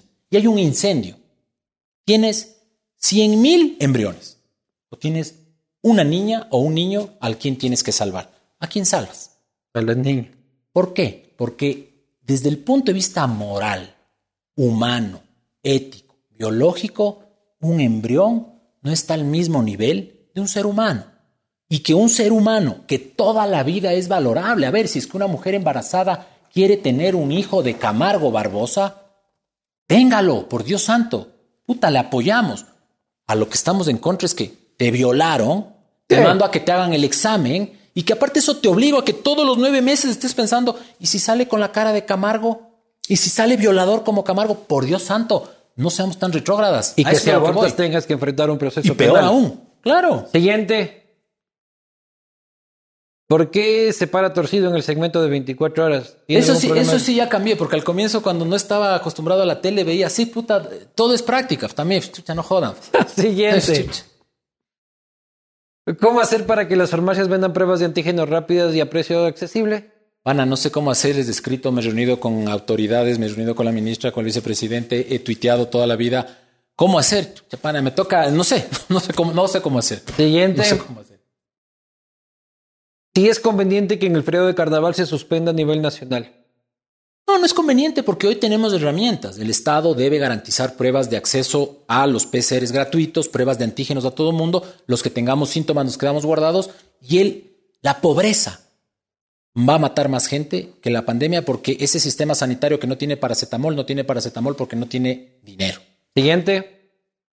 Ya hablamos de eso, cuando se acabó la pandemia. Siguiente. Pregúntele como un doctor que defiende. Ya hablamos de eso. Me dicen doctor Abortiz. Me voy a cambiar el nombre. Me voy a cambiar el nombre en Twitter solo para decir, me gusta, hijo puta. Dígame eso, chucha. Me voy a cambiar. Estaría bien suspender las clases presenciales estas semanas y hablamos. Totalmente sí está válido. Sí es válido porque es un buen corte de dejen de salir. Pero hace un rato dijo que no. No. A ver, cortes en universidades o entendí mal. Vuelve a poner la pregunta. Yo entendí universidades. Presenciales, dijo. Bueno, presenciales en las escuelas definitivamente están cortadas la gran mayoría. Pero mi niño chiquito que va a guardería está yendo a clases. Depende de cada uno de las personas, pero es una buena... Pero en universidades dice que sí. En las universidades digo que sí porque los jóvenes son los que más se mueven y los que más se contagian. Y hay una cosa que esperamos describir nosotros que se llama el signo del cuidador. Mayores de 80 años y menores de 4 años se contagian más que los de 65 años. 70. ¿Por qué? Porque le viene a ver la visita, le viene a cuidar el niño, le amarca la señora, le amarca el señor. Entonces, esos farristas se van a ver al abuelito. Entonces, para que esos farristas estén alejados... Hasta el 17, clases virtuales a un adulto. O deberíamos hacer zonas geográficas destinadas a la fiesta. Entonces, por ejemplo, yo estoy de acuerdo que, por ejemplo, si mañana vienes y me traes al mejor DJ del Ecuador y me dices la entrada te cuesta $50 y de los cuales 10 están destinados a una prueba de antígeno que te van a hacer media hora antes de entrar al festival. Hagan todas las fiestas que quieran. O mejor te cobran 150 para que luego te quedes 10 días. En un hotel. Claro, en cuarentena. Es que hay formas. Por ejemplo, yo te digo, a ver, pana, a mí me encantaría irme a un restaurante donde me diga, ¿me puedes tomarte la cerveza, hacer una fiesta, bailar aquí? Sabiendo que es seguro porque a todo mundo nos hicieron una prueba de antígeno antes que reduce las probabilidades de que alguien esté con COVID. Entonces, a eso es a lo que voy. Nuevamente, confinar. ¿Qué sería? Que nos pongan el muerto a los ciudadanos. El muerto a los ciudadanos porque los trabajos se pierden. Yo sufrí en carne propia como la empresa de mi esposa y de su papá, puta... De un día para el otro, a endeudarse 4 meses porque tienes empleados, a quien tienes sueldos, a quien pagar, y de un día para el otro te cortan tus fuentes de ingreso. Entonces es durísimo también. Y me sacaron ese tweet, Esteban Ortiz, porque yo había dicho al inicio de la pandemia, los trabajadores trabajemos horas extras sin que nos paguen, movamos el país adelante, pero con la idea de que movamos el país. Explotador, ya va el explotador de los trabajadores. Vean, hijo de madre. No hay como decir nada.